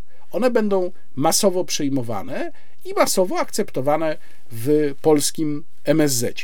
A może warto jeszcze wymienić, w jakich krajach będzie można właśnie składać wniosek e, bezpośrednio, formalnie bezpośrednio do MSZ, czyli bez pośrednictwa konsulatu. No to będą takie kraje jak Arabia Saudyjska, Armenia, Azerbejdżan, Białoruś. Białoruś była jedynym krajem do tej pory, gdzie taki mechanizm działał. Teraz ten mechanizm ma być właśnie rozciągnięty na te inne kraje również. Filipiny, Gruzja, India, Indonezja, Iran, Katar, Kazachstan, Kuwait, Mołdawia, Nigeria, Pakistan, Tajlandia, Turcja, Ukraina, rzecz jasna, Uzbekistan, Wietnam i Zjednoczone Emiraty arabskie. No i powiem szczerze, że część tych krajów budzi we mnie bardzo duże obawy. I tutaj dochodzę do tego, co w wywiadzie wcześniej przeze mnie cytowanym dla Interi mówił Jarosław Kaczyński, że przecież ci ludzie przyjeżdżają do pracy, prawda? Więc tu nie ma problemu. No i to jest, proszę Państwa, podstawowe nieporozumienie. Problem jest, bo jeżeli ktoś przyjeżdża do pracy, to nie znaczy, że z nim nie będzie problemów. Ja w ogóle nie wiem skąd się bierze takie podejście, że jeżeli ktoś ma wizę pracowniczą, pozwolenie na pracę, przyjeżdża do Polski pracować, to on na pewno nie będzie sprawiał problemów. Być może mm, mamy takie podejście, dlatego że większość zdecydowaną dotychczasowej imigracji zarobkowej mieliśmy z Ukrainy, z Białorusi.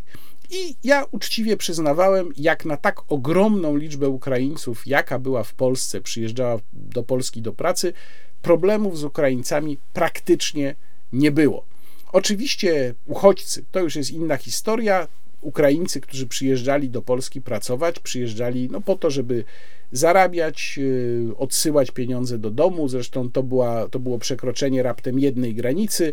Y, względna bliskość kulturowa przyzwyczailiśmy się do tego, że jak ktoś przyjeżdża do Polski do pracy, to po prostu pracuje, a nie zajmuje się nie wiem, jakąś inną działalnością wątpliwą prawnie, czy, czy, czy nie, nie jest chuliganem, nie jest bandytą, nie popełnia przestępstw, aczkolwiek Ukraińcom to się zdarzało, ale mówię, skala tego była stosunkowo niewielka, jak na liczbę Ukraińców, którzy w Polsce pracowali.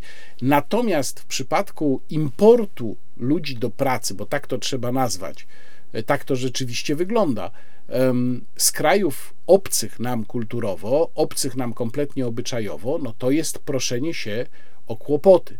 E, po pierwsze, jak powiedziałem, to, że ktoś przyjeżdża do Polski do pracy i że nie chce żerować na polskim socjalu, to nie oznacza, że on nie będzie na przykład popełniał przestępstw w czasie wolnym od pracy albo nawet w pracy. Widzę kierowcy taksówek na aplikację.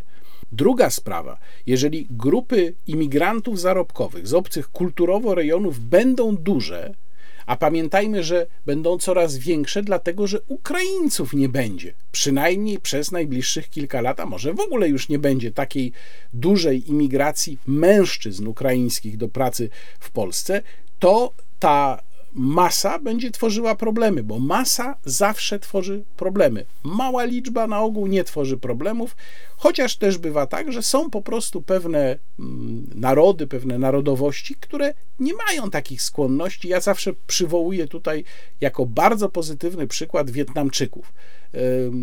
Mniejszość, z którą prawie że nie ma problemów na zewnątrz, bo tam wewnątrz to też się dzieją różne rzeczy, ale na zewnątrz prawie że nie ma problemów. No i wreszcie po trzecie, i to jest wydaje mi się najważniejsze, każda imigracja, również imigracja zarobkowa, powinna być pod kontrolą i nie może być puszczona luzem. Ja nie jestem zwolennikiem tego, żeby zamykać się przed imigracją. Uważam, że ona niestety jest w jakimś stopniu konieczna ze względów przede wszystkim demograficznych. No i tutaj kwestia rynku pracy i potrzeb pracodawców też gra swoją rolę. Ale ta imigracja musi być zaplanowana i musi być bardzo ściśle kontrolowana. A tego po prostu w Polsce nie ma.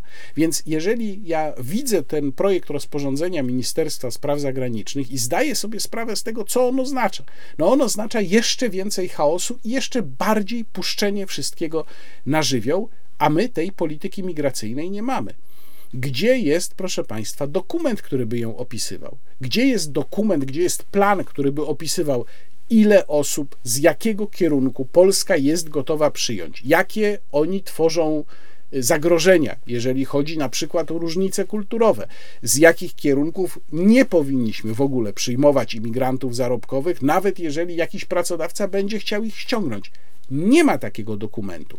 Nie ma polityki migracyjnej, nie ma świadomego planowania tego, kto do Polski będzie mógł przyjechać. I to jest problem, który wywołał ten rząd to Prawo i Sprawiedliwość spowodowało, że przy braku świadomej polityki migracyjnej zaczęły przyjeżdżać do Polski z różnych kierunków setki tysięcy ludzi. Właściwie w sumie, jakby spojrzeć na wszystkie te lata od 2015 roku, to już nawet nie setki tysięcy, ale miliony. Więc rzeczywiście, jeżeli to weźmie się pod uwagę, no to te pokrzykiwania Mateusza Morawieckiego, że nie damy sobie wcisnąć tych trzech tysięcy migrantów, w ramach e, nowego paktu migracyjnego brzmią jak naprawdę potężna hipokryzja.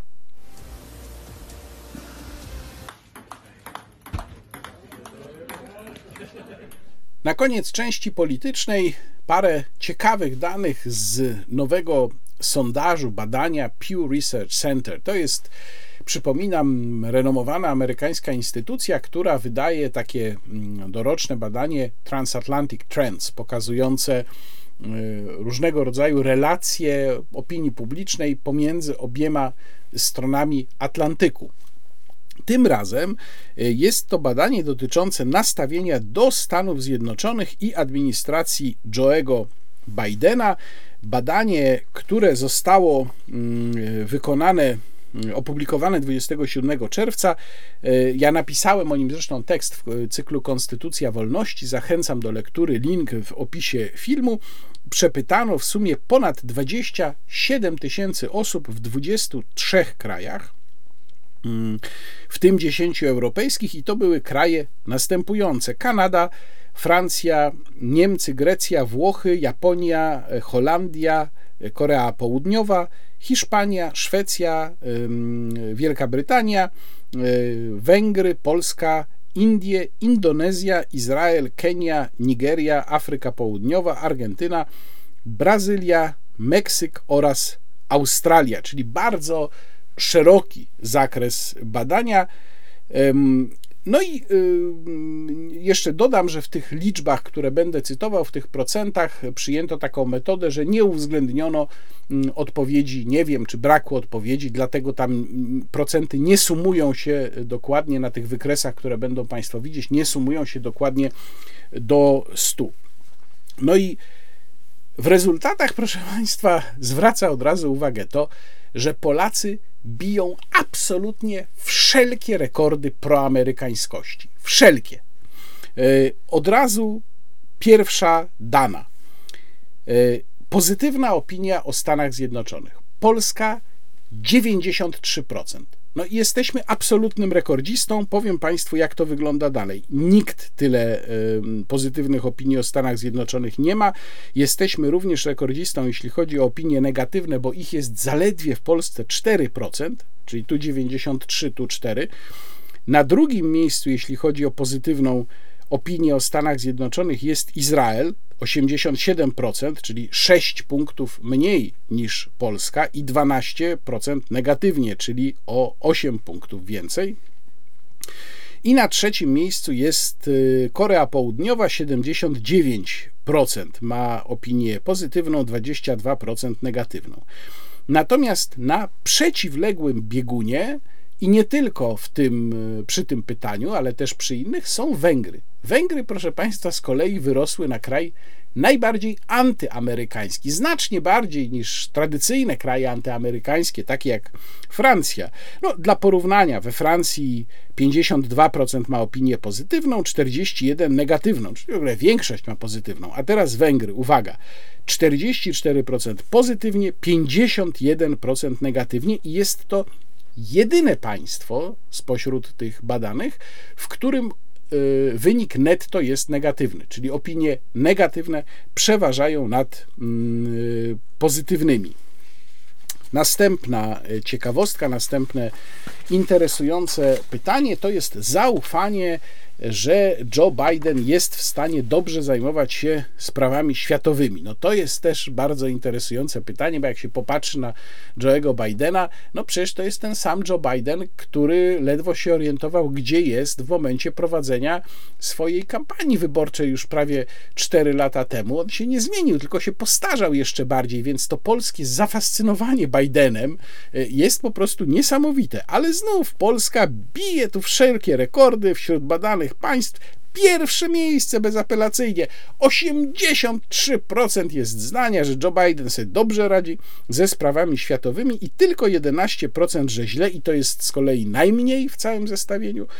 Na drugim miejscu jest Szwecja, która jest też jednym w tej chwili z najbardziej proamerykańskich państw. To się oczywiście również wiąże z decyzją o przystąpieniu do NATO. 76% jest na tak, 24% na nie. E, i egzekwo Kenia, też 76, to ciekawe, też 76% na tak, 21% na nie, na trzecim miejscu Nigeria, co ciekawe, 71% uważa, że Biden sobie dobrze radzi, 24% że źle a Węgry znów pobiły rekord, jeżeli chodzi o negatywne odpowiedzi, bo aż 75% uważa, że nie należy ufać Joe'emu Bidenowi w kwestii spraw międzynarodowych, a 19, tylko 19% najmniej absolutnie uważa, że ufać można.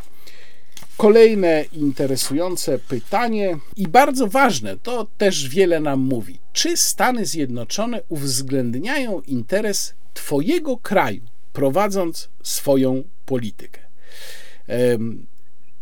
Bardzo ciekawe wyszło zestawienie średnie, bo jest prawie porówno. 49% uważa, że e, tak, czyli że Stany Zjednoczone uwzględniają mm, interes danego kraju, a 50%, że nie.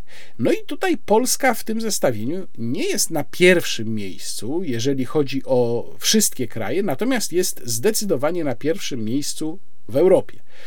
Jeżeli chodzi o wszystkie badane państwa, to na pierwszym miejscu jest Izrael, co chyba nie powinno nas dziwić. Tam aż 80% uważa, że Stany Zjednoczone biorą pod uwagę interes Izraela w swojej polityce i trzeba powiedzieć, że to stwierdzenie nie jest wynikiem emocji mieszkańców państwa żydowskiego, tylko jest no, w zasadzie stwierdzeniem faktu. Tak po prostu jest. To się również bierze z tego, jacy ludzie i pod jakimi uwarunkowaniami robią amerykańską politykę zagraniczną.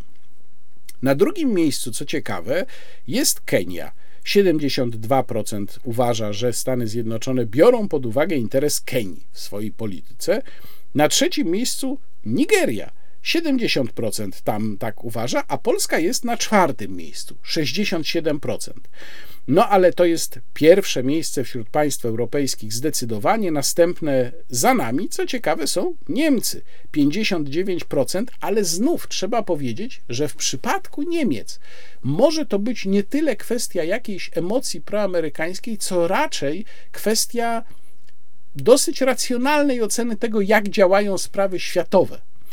E, więc zupełnie moim zdaniem inna motywacja niż w przypadku Polaków. Węgry są e, ex aequo na ostatnim miejscu z Hiszpanią. Co ciekawe, w Hiszpanii i na Węgrzech 80% uważa, że Stany Zjednoczone nie biorą pod uwagę interesu tych krajów, prowadząc swoją mm, e, politykę. No i wreszcie ostatnie z pytań, mm, które wydają mi się tutaj ciekawe, bo oczywiście całe badanie jest bardziej rozbudowane i link do całości zamieszczam w opisie filmu. Mianowicie pytanie, mm, czy Stany Zjednoczone e, przyczyniają się do stabilności i pokoju na świecie. I tutaj znowu Polska jest na pierwszym miejscu. 85% uważa, że tak, i najmniej też w całym zestawieniu 9% uważa, że nie. Na drugim miejscu jest Japonia 79%, czyli 6 punktów e, mniej, i potem Kenia 78%. I znów krajem najbardziej pod tym względem sceptycznym są Węgry, bo aż 63% uważa, że Stany Zjednoczone nie przyczyniają się do światowego pokoju i stabilności, a tylko 34% jest odwrotnego zdania i tutaj egzekwo jest to ostatnie miejsce z Argentyną, co interesujące. Więc jak te badania interpretować? Mamy mm, w tej grupie badanych krajów co najmniej dwa państwa, w których Stany Zjednoczone są gwarantem bezpieczeństwa takiego twardego Japonia i przede wszystkim Korea Południowa. I trzeba zauważyć, że w tych państwach ten stosunek do Stanów Zjednoczonych, przekonanie o uwzględnianiu interesu danego państwa przez Waszyngton nie jest tak dominujące jak w Polsce. Jest, powiedziałbym, bardziej realistyczne. Oczywiście ten rozziew bardzo interesujący pomiędzy Węgrami a Polską, no też na Węgrzech przecież ta opinia nie ma e, czysto racjonalnego charakteru. Ona również bierze się z pewnej emocji, z tego, że interes węgierski rozjechał się radykalnie z interesem amerykańskim. Natomiast e, w Polsce, no bo Polska nas przecież przede wszystkim interesuje, ja widzę w tych wynikach e, kompletnie nieuleczalną emocję. To jest czysta emocja, nie ma to wiele wspólnego z rzeczywistością. Jak powiedziałem, jeżeli mówimy o Izraelu, jeżeli mówimy o Niemczech, to tam opinia o tym, że Stany Zjednoczone uwzględniają interes danego kraju w swojej polityce, ma faktyczne podstawy. Rzeczywiście i Izraelczycy, i Niemcy mogą tak twierdzić. Natomiast w przypadku Polski jest to dosyć wątpliwe, ale też odpowiedzi na te inne pytania pokazują, jak pełni takiego wręcz miłosnego uniesienia względem Stanów Zjednoczonych są Polacy. To jest niestety w moim przekonaniu nieuleczalne, ma swoje historyczne korzenie sięgające jeszcze czasów, kiedy Tadeusz Kościuszko brał udział w wojnie o niepodległość. No i niestety daje polskim politykom mandat do tego, żeby prowadzić bardzo jednostronną politykę, w której jak wielokrotnie o tym pisałem, Polska nie jest traktowana przez Stany Zjednoczone jako partner. Nie mówię równy partner, bo oczywiście równym partnerem dla Ameryki my byśmy nigdy nie byli, ale po prostu jako partner, tylko jako ktoś, kogo się ba na pstryknięcie. A polska opinia publiczna jest tym zachwycona. Wystarczy, że przyjedzie amerykański prezydent do Warszawy i tam pomacha małym paluszkiem, a wszyscy Obama, Trump, Biden, nieważne kto, ważne, że z Ameryki.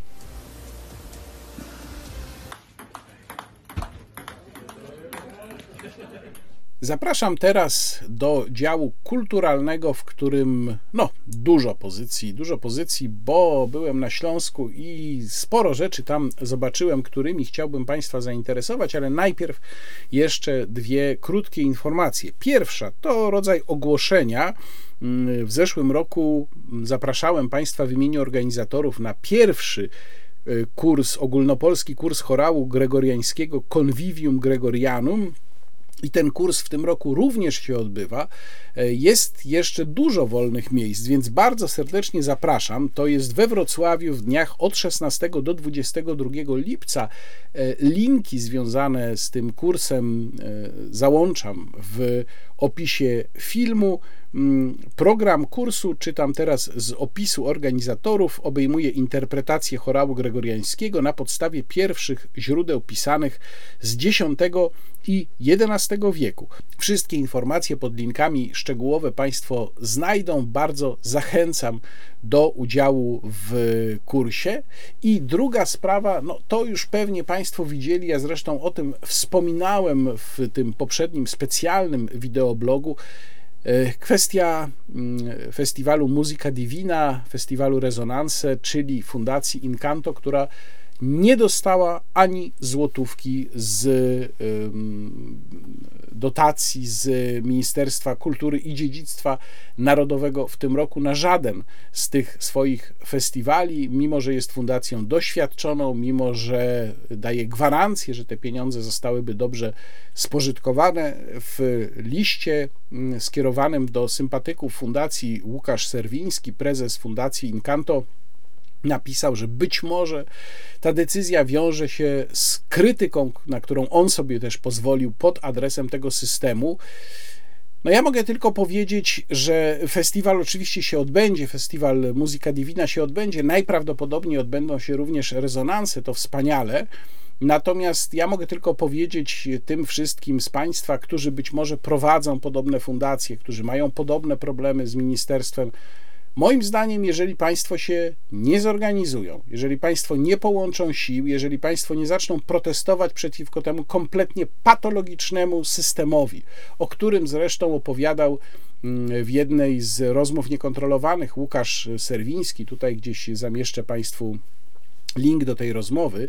E, jeżeli Państwo sił nie połączą i nie zaczną domagać się od ministerstwa, żeby inaczej zaczęło rozdzielać pieniądze, żeby te zasady były dużo bardziej przejrzyste, żeby skończyć z taką chorą, skrytą uznaniowością, to nic się nie zmieni. I niestety nadal będą Państwo mieli takie problemy. A teraz już y, o ciekawych miejscach, które zobaczyłem podczas swojego mm, wyjazdu. Tutaj jeszcze raz bardzo dziękuję tym, którzy mnie zapraszali, czyli to jest Klucz Pobudka z Gliwic i to jest Wir Masz Głos we Wrocławiu, Stowarzyszenie Pierwsze miejsce, o którym chciałbym Państwu opowiedzieć, to Tarnowskie Góry. Właśnie tam, będąc e, na Górnym Śląsku, mieszkałem, i tu uwaga, nazwa nie pochodzi od gór, bo tak oczywiście w pierwszym momencie można pomyśleć. Nazwa pochodzi od gór, ale w dawnym znaczeniu tego słowa, czyli od kopalni po prostu a Tarnowskie dlatego, że tam obok była wieś Tarnowice, czyli Tarnowskie Góry, no to po prostu kopalnie obok wsi Tarnowice.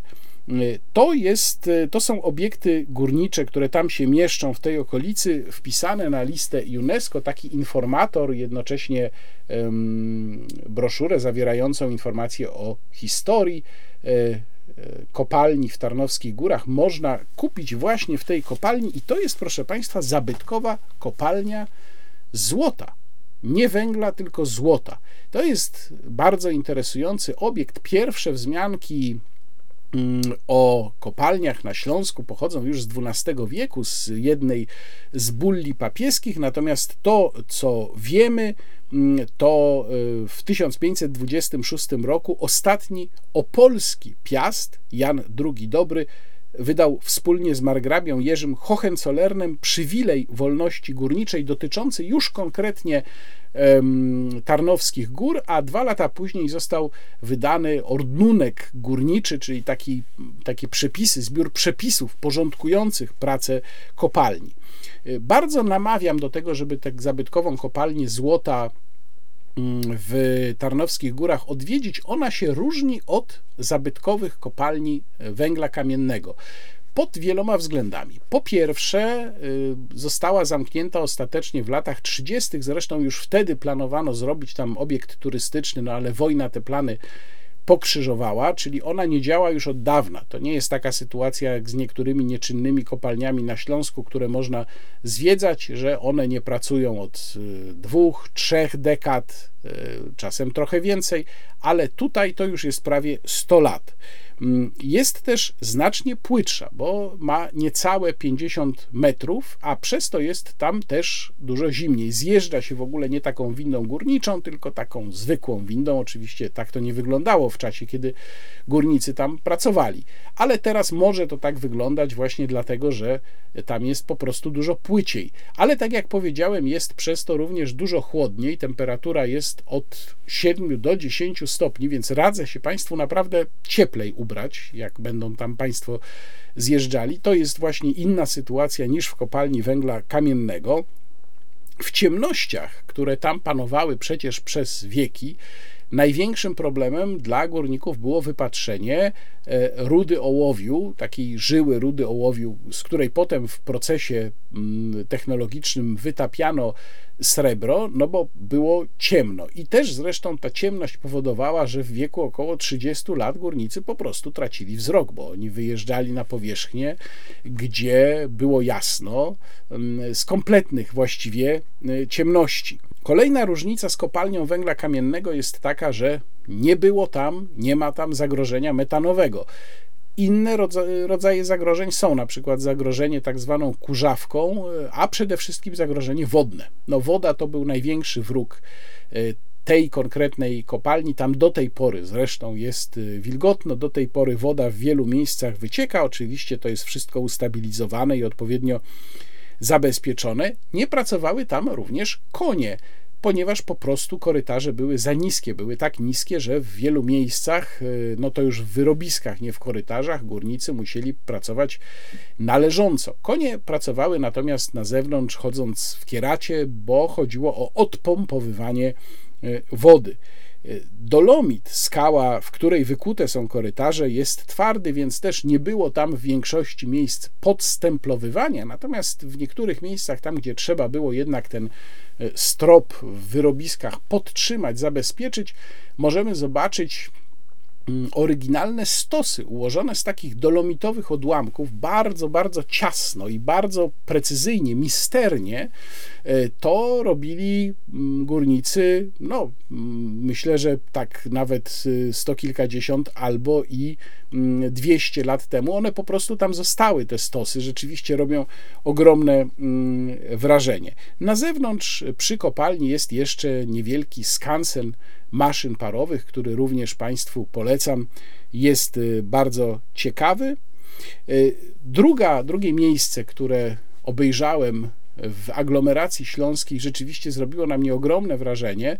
Nie jest to muzeum, ale jest to dzielnica Nikiszowiec w Katowicach, która mi się natychmiast skojarzyła z księżym Młynem w mojej rodzinnej Łodzi. Nikiszowiec to była dzielnica zbudowana około roku 1912 dla robotników pobliskiej kopalni w bardzo spójnym stylu z takiej pięknej czerwonej cegły. Dziś oczywiście to w większości są już mieszkania wykupione, często już nie przez górników, to znaczy górnicy tam wcześniej mieszkali, ale je posprzedawali. Zrobiła się z tego taka wyjątkowo oryginalna dzielnica mieszkaniowa, bardzo spójna, w pewnym sensie zamknięta. No, jest to na pewno jedno z najpiękniejszych i najciekawszych miejsc, jakie zdarzyło mi się widzieć. Następne miejsce do odwiedzenia, którego Państwa zachęcam, to Muzeum Górnośląskie w Bytomiu. Nie mylić z Muzeum Śląskim w Katowicach. Ja mam wrażenie, że tam, no chociaż te placówki ze sobą współpracują, ale trochę jest tak, że Muzeum Śląskie w Bytomiu, które jest oczywiście starsze niż to nowe relatywnie nowe Muzeum Śląskie w Katowicach trochę zostało przyćmione przez tę dużą, oczywiście o wiele większą, o wiele nowocześniejszą mm, placówkę w Katowicach. Natomiast warto zdecydowanie to muzeum w Bytomiu odwiedzić. Przede wszystkim teraz warto, dlatego że jest tam jeszcze czasowa wystawa Skarby Śląskiej Szafy, która na mnie zrobiła ogromne wrażenie. To jest wystawa pokazująca stroje z różnych regionów Śląska, również z Dolnego Śląska, czyli dlatego mówię ze Śląska w ogóle, nie tylko z Górnego Śląska. Jest tego ogromnie dużo, ale przede wszystkim pokazuje to niesamowitą różnorodność y, ubiorów w regionie, ale za ubiorami też idą przecież obyczaje. To jest taki, można powiedzieć, ogromny, niespisany kodeks tego, jak się ubierać, gdzie różnice były czasem nawet pomiędzy poszczególnymi miejscowościami. No w każdym razie bogactwo tego rzeczywiście jest no wręcz mm, niesamowite. Kolejna interesująca wystawa w tym muzeum to akurat w jego drugim budynku, w takim pałacyku, który jest tuż obok, to też czasowa wystawa mówiąca o historii społeczności żydowskiej w Bytomiu. Tam w szczególności warto się zatrzymać nawet na te 20 minut i zobaczyć film, który na tej wystawie jest pokazywany. W Muzeum Górnośląskim w Bytomiu znajdą Państwo również całkiem sporą wystawę klasyki polskiego malarstwa, gdzie są płótna takich artystów jak Malczewski, Aksentowicz, Pruszkowski, Gierymski, Fałat Wyspiański, a jako bonus można potraktować kolejną czasową wystawę w tym głównym budynku, pokazującą rysunki, szkice Jana Matejki. Ciekawa wystawa, chociaż złożona w sumie chyba tylko z y, kilkudziesięciu, około dwudziestu paru y, eksponatów, natomiast pokazująca y, pewne kulisy procesu tworzenia obrazów przez Jana Matejkę i dlatego właśnie szczególnie ciekawa.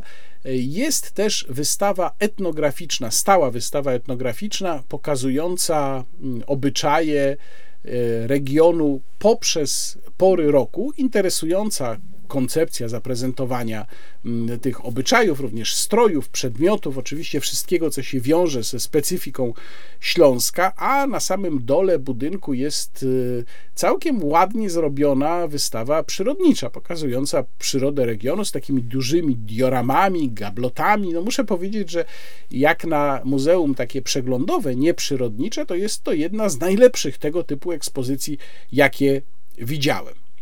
A teraz przenosimy się już do Wrocławia, czyli do stolicy Dolnego Śląska.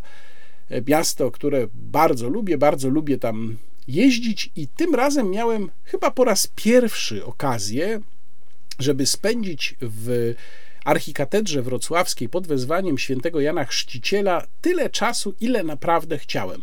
Byłem w niej oczywiście już wiele razy, ale Jakoś tak się składało, że nigdy nie byłem wystarczająco długo. Tym razem byłem, tym razem miałem w ręku przewodnik, który Państwu polecam. Warto go kupić. Przewodnik no, wydany już 9 lat temu, ale um, oczywiście tutaj się nic nie dezaktualizuje yy, i warto zwiedzać katedrę właśnie z tym przewodnikiem w, w ręku. Pierwszy kościół w tym miejscu, na Ostrowiu Tumskim, Mm, już powstał około tysięcznego roku e, wybudowany przez Bolesława Chrobrego. A trzeba przecież pamiętać, że mówimy o Dolnym Śląsku, gdzie przez kilkaset lat rządzili śląscy piastowie. Więc Dolny Śląsk był przez kilkaset lat regionem należącym do regionem polskim. Może nie należącym do Polski, ale regionem polskim. Po II wojnie światowej katedra wrocławska była tak zniszczona, bo przecież mieliśmy Festung Breslau, czyli mm, Wrocław został przez Niemców zamieniony w twierdzę, co oczywiście skutkowało gigantycznymi zniszczeniami miasta. I katedra była tak zniszczona, w wielu miejscach zostały tylko właściwie zewnętrzne mury, że nawet rozważano po 1945 roku jej rozebranie i wybudowanie w tym miejscu zupełnie nowego kościoła, co nawet można by powiedzieć z politycznego ówczesnego punktu widzenia mogłoby być słuszne, no bo przecież wiadomo, to tam dziedzictwo niemieckie, no więc rozbierzmy, ale to też było przecież właśnie dziedzictwo piastowskie i na całe szczęście podjęto decyzję o odbudowie katedry, natomiast trzeba pamiętać, że duża część tego wyposażenia, które we wnętrzu archikatedry widzimy, to nie jest wyposażenie oryginalne, no w związku właśnie ze zniszczeniami wojennymi, między innymi na przykład bardzo, bardzo piękne barokowe stalle w prezbiterium nie są oryginalnym wyposażeniem y, archikatedry. Dużą część również stworzono specjalnie w okresie odbudowy katedry mm, na potrzeby wyposażenia jej wnętrza na nowo. Tam między innymi w latach 50. pracował przy tym, przy wyposażaniu katedry mm, znany mi z Kazimierza Dolnego mm, malarz, jeden z najbardziej znanych kazimierskich malarzy, Antoni Michalak. Y, Trzeba koniecznie kupić bilet, będąc w katedrze. No, oczywiście na wieżę, tu uspokajam, na wieżę wjeżdża się windą, bardzo piękny stamtąd jest widok, więc warto, ale koniecznie trzeba kupić przede wszystkim bilet do kaplic barokowych. E, kaplice barokowe przede wszystkim dwie absolutnie oszałamiająco piękne. To jest kaplica elektorska, czyli kaplica Bożego Ciała i kaplica świętej Elżbiety. One zostały ufundowane przez dwóch kolejnych wrocławskich biskupów, mianowicie e, kaplica świętej Elżbiety przez Fryderyka von Hessena, który był biskupem wrocławskim w latach 1671-82, a kaplica elektorska przez Franciszka Ludwiga von Neuburga czyli biskupa w latach 1683-1732 i oni obaj w tych kaplicach zafundowali sobie również um, swoje grobowce. Ten grobowiec w kaplicy świętej Elżbiety zwłaszcza robi gigantyczne wrażenie. Biskup von Hessen ma pomnik nagrobny, który spokojnie mógłby się znaleźć właściwie w dowolnym kościele Rzymu i nie narobiłby tam wstydu. E, nie będę tutaj spoilerował, widzą to Państwo na zdjęciach, ale zaręczam, że jak się Państwo tam znajdą, jak się Państwo rozejrzą, zobaczą Państwo polichromię, polichromię na suficie, zobaczą Państwo to, co jest na supraportach, zobaczą Państwo te rzeźby. To jest naprawdę coś niesamowitego. To jest po prostu barok w swoim absolutnie najlepszym wydaniu. A zatem katedra, archikatedra wrocławska, absolutnie obowiązkowy punkt.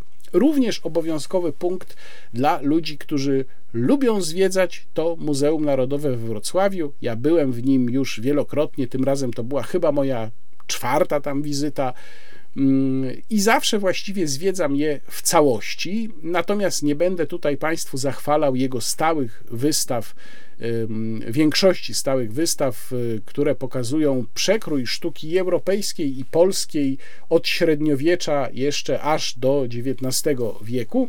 Powiem Państwu o kilku tylko punktach. Po pierwsze, polecam szczególnie coś w rodzaju takiego lapidarium, chociaż właściwie no, to nie jest lapidarium, to jest odrębna sala, w której jest najcenniejsza sztuka gotycka, średniowieczna z tego muzeum i oprócz e, rzeźb i witraży wyjątkowo cennych jest tam również, są tam również cztery płyty nagrobne, w tym chyba w jednym przypadku, jeżeli dobrze pamiętam, płyta łącznie z tumbą i to jest e, grobowiec Henryka IV, Poza tym księżna śląska Katarzyna, Henryk II Pobożny i Bolesław III mają tam właśnie swoje płyty nagrobne. No to jest przykład niesamowitego kunsztu kamieniarstwa średniowiecznego. Robi to, przynajmniej na mnie, robi to gigantyczne wrażenie. Polecam też dwie trwające tam w tej chwili czasowe wystawy. Pierwsza to jest wystawa Moda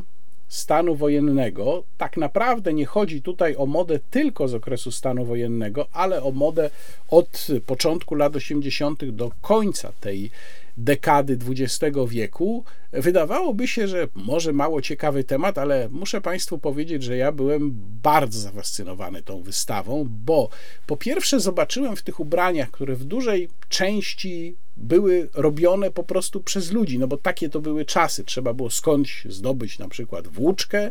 Mm, czasem to jeszcze były jakieś pozostałości z fabryki, która wykorzystywała e, bawełnę do innych celów. Trzeba było samemu e, zrobić z tego materiał. E, tę włóczkę trzeba było po prostu samemu spleść i potem z tego wydziergać samemu strój zaprojektowany przez siebie lub ewentualnie oparty na jakichś gotowych projektach jest w tych strojach mnóstwo indywidualizmu, jest mnóstwo pomysłu. Poza tym one są po prostu estetyczne. Można powiedzieć estetyka lat 80., taka jak na przykład w King Size Juliusza Machulskiego. Zresztą fragment e, King Size'u, taki słynny fragment z pokazem mody, jest ilustracją właśnie do tej e, wystawy, ale muszę szczerze powiedzieć, że jak sobie porównałem te stroje z lat 80. z tym ładunkiem własnego zaangażowania, pomysłu, z tą dbałością o szczegóły i o wykonanie, z tym, co dzisiaj nam się proponuje, co my dzisiaj nosimy, to naprawdę głosowałbym na tę modę z lat 80. Mało tego, muszę powiedzieć, że są tam stroje, to oczywiście w większości to, co tam widzimy, to są stroje mm, damskie. Są tam stroje, które moim zdaniem panie mogłyby dzisiaj założyć i wyglądałyby naprawdę doskonale. Więc to pierwsza z wystaw czasowych, które polecam, a druga to wystawa barokowi Herosi czyli rzeźby z lat dwudziestych XVIII wieku Johanna Georga Urbańskiego. Johann Georg Urbański był z pochodzenia Czechem, którego pierwsza część życia minęła dosyć burzliwie ze względu między innymi na konflikt z jego nauczycielem rzeźbiarstwa w Pradze. Ten konflikt się potem tam jeszcze za nim ciągnął. No, ostatecznie Urbański osiadł we Wrocławiu i tutaj pokazał swój wielki naprawdę kunszt. To, co możemy na tej niewielkiej w sumie wystawie zobaczyć, to jest tylko część jego dzieł, te najważniejsze dwie, mm, dwa projekty, które tam są pokazane poza fragmentami innymi i poza mniejszymi rzeźbami, to są cztery wielkie figury ojców Kościoła, które stały na balustradzie oddzielającej prezbiterium od reszty nawy w archikatedrze. To są święty Augustyn, święty Hieronim, święty Grzegorz i święty Ambroży.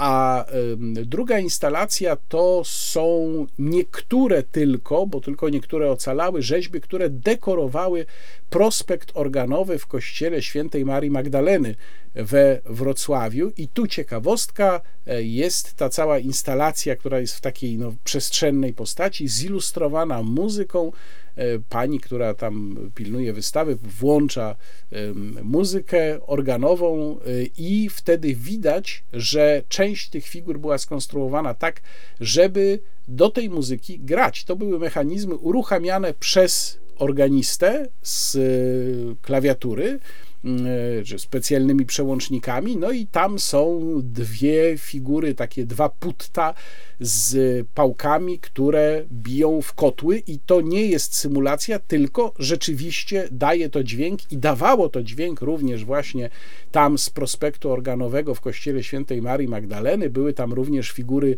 put, które mm, dzwoniły, miały dzwoneczki, dzwoniły tymi dzwonkami. No więc to, co widzimy na tej wystawie y, naprawdę wspaniałych na światowym poziomie rzeźb urbańskiego, to jest tylko część. No, część jego dziedzictwa po prostu została zniszczona bezpowrotnie, części nie odnaleziono, ale i tak e, daje to, daje to pojęcie o tej potędze baroku, którą Urbański w swoich rzeźbach bardzo pięknie mm, prezentował. No i ostatnia rzecz, którą Państwu polecam, wrocławska, to jest wystawa Golgota Wschodu którą można znaleźć obok domu zakonnego redemptorystów, obok y, parafii y, redemptorystów, kościoła ojców redemptorystów. Tutaj chciałem Państwu pokazać y, katalog tej wystawy. Kuratorem wystawy jest Juliusz Woźny, który był przez wiele lat rzecznikiem Centrum Wrocławskiego Centrum Historii Zajezdnia, a także był jakiś czas temu gościem mojego programu rozmowy niekontrolowanej. Opowiadał wtedy o Wrocławiu, o jego szczególnie ciekawych miejscach.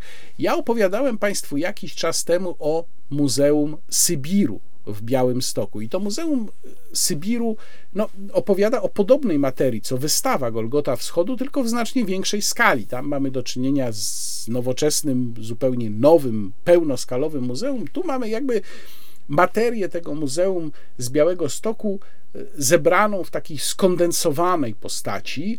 E, I jeżeli ktoś nie był w Białym Stoku, dopiero się wybiera, albo po prostu jest to dla niego za daleko, to bardzo, bardzo namawiam do tego, żeby zobaczyć Golgotę Wschodu.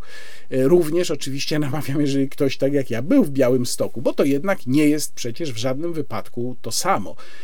Ciekawe jest to, że ta wystawa Golgota Wschodu powstała w ścisłej współpracy ze środowiskiem wrocławskich Sybiraków, które zaczęło się integrować jeszcze pod koniec lat 80. W muzeum możemy zobaczyć film, na którym widać pierwsze takie spotkanie Sybiraków y, w drugiej połowie lat 80., które ym, wynikło z ogłoszenia, które dała mm, dziennikarka w jednej z gazet, żeby zgłaszały się takie osoby. No i okazało się, że przyszło, przyszedł po prostu tłum. Y, Ludzie pewnie nie zdawali sobie wtedy nawet sprawy, że tak ich wielu jest, którzy mają za sobą te przeżycia. Ta wystawa Golgota Wschodu jest odpowiednia dla osób właściwie w każdym wieku. Jeżeli chcą Państwo przyprowadzić tam dzieci, to panowie, którzy zajmują się wystawą, bardzo chętnie zasugerują trasę, powiedzą co omijać, no bo są tam też oczywiście drastyczne elementy pokażą, co warto zobaczyć. Dowiedzą się Państwo właściwie wszystkiego, jeżeli chodzi o Sybir, bo przypominam, że tylko w polskim języku jest rozróżnienie na Syberię i Sybir. Znajdą Państwo fragmenty arcyciekawych relacji Sybiraków. Zresztą w ogóle ten kościół y, i klasztor redemptorystów były takim ośrodkiem, gdzie właśnie środowiska sybirackie się integrowały. Mm, warto zobaczyć przy okazji, jeżeli będą Państwo na wystawie Golgota Wschodu, to warto zobaczyć coś w rodzaju ściany pamięci, która została zbudowana własnymi środkami e, jeszcze właśnie chyba na początku, czy pod koniec lat 80., na początku lat 90., przy tym kościele, gdzie na tablicach są utrwalone i nazwiska tych, którzy właśnie na y, Syberii y, byli, byli na zesłaniu i również nazwiska matek. Matki były bardzo ważne. Matka dawała opiekę, matka zapewniała, że dziecko nie ginęło właśnie na zesłaniu, opiekowała się, więc matki też są tam upamiętnione. Natomiast sama wystawa to mnóstwo osobistych historii, to trochę inscenizacji, to trochę eksponatów, mnóstwo ciekawych zdjęć. I zdjęcie, dwa zdjęcia właściwie, zestawione obok siebie, które zrobiły na mnie gigantyczne wrażenie i które właściwie, jak powiedział mi Juliusz Woźny, mogłyby wystarczyć za w gruncie rzeczy całą tę wystawę, to były zdjęcia pani Walerii Fedus. Jedno jest z roku 1939, pokazuje, jak Państwo zresztą tutaj widzą, ładną, młodą kobietę elegancką. Drugie jest no właśnie, z którego roku, jak Państwo myślą? Bo to wygląda tak, jakby te zdjęcia, jeżeli w ogóle uznamy, że to jest ta sama osoba, jakby te zdjęcia dzieliło 25-30 lat. To zdjęcie drugie po zesłaniu na Syberię jest zrobione w roku zaledwie 1946, czyli je dzieli 7 lat. Te zdjęcia dzieli 7 lat i to jest ta sama osoba. To pokazuje, jakie zniszczenia wywierało zesłanie na Syberię. A zatem Golgota Wschodu obowiązkowy punkt wizyty we Wrocławiu.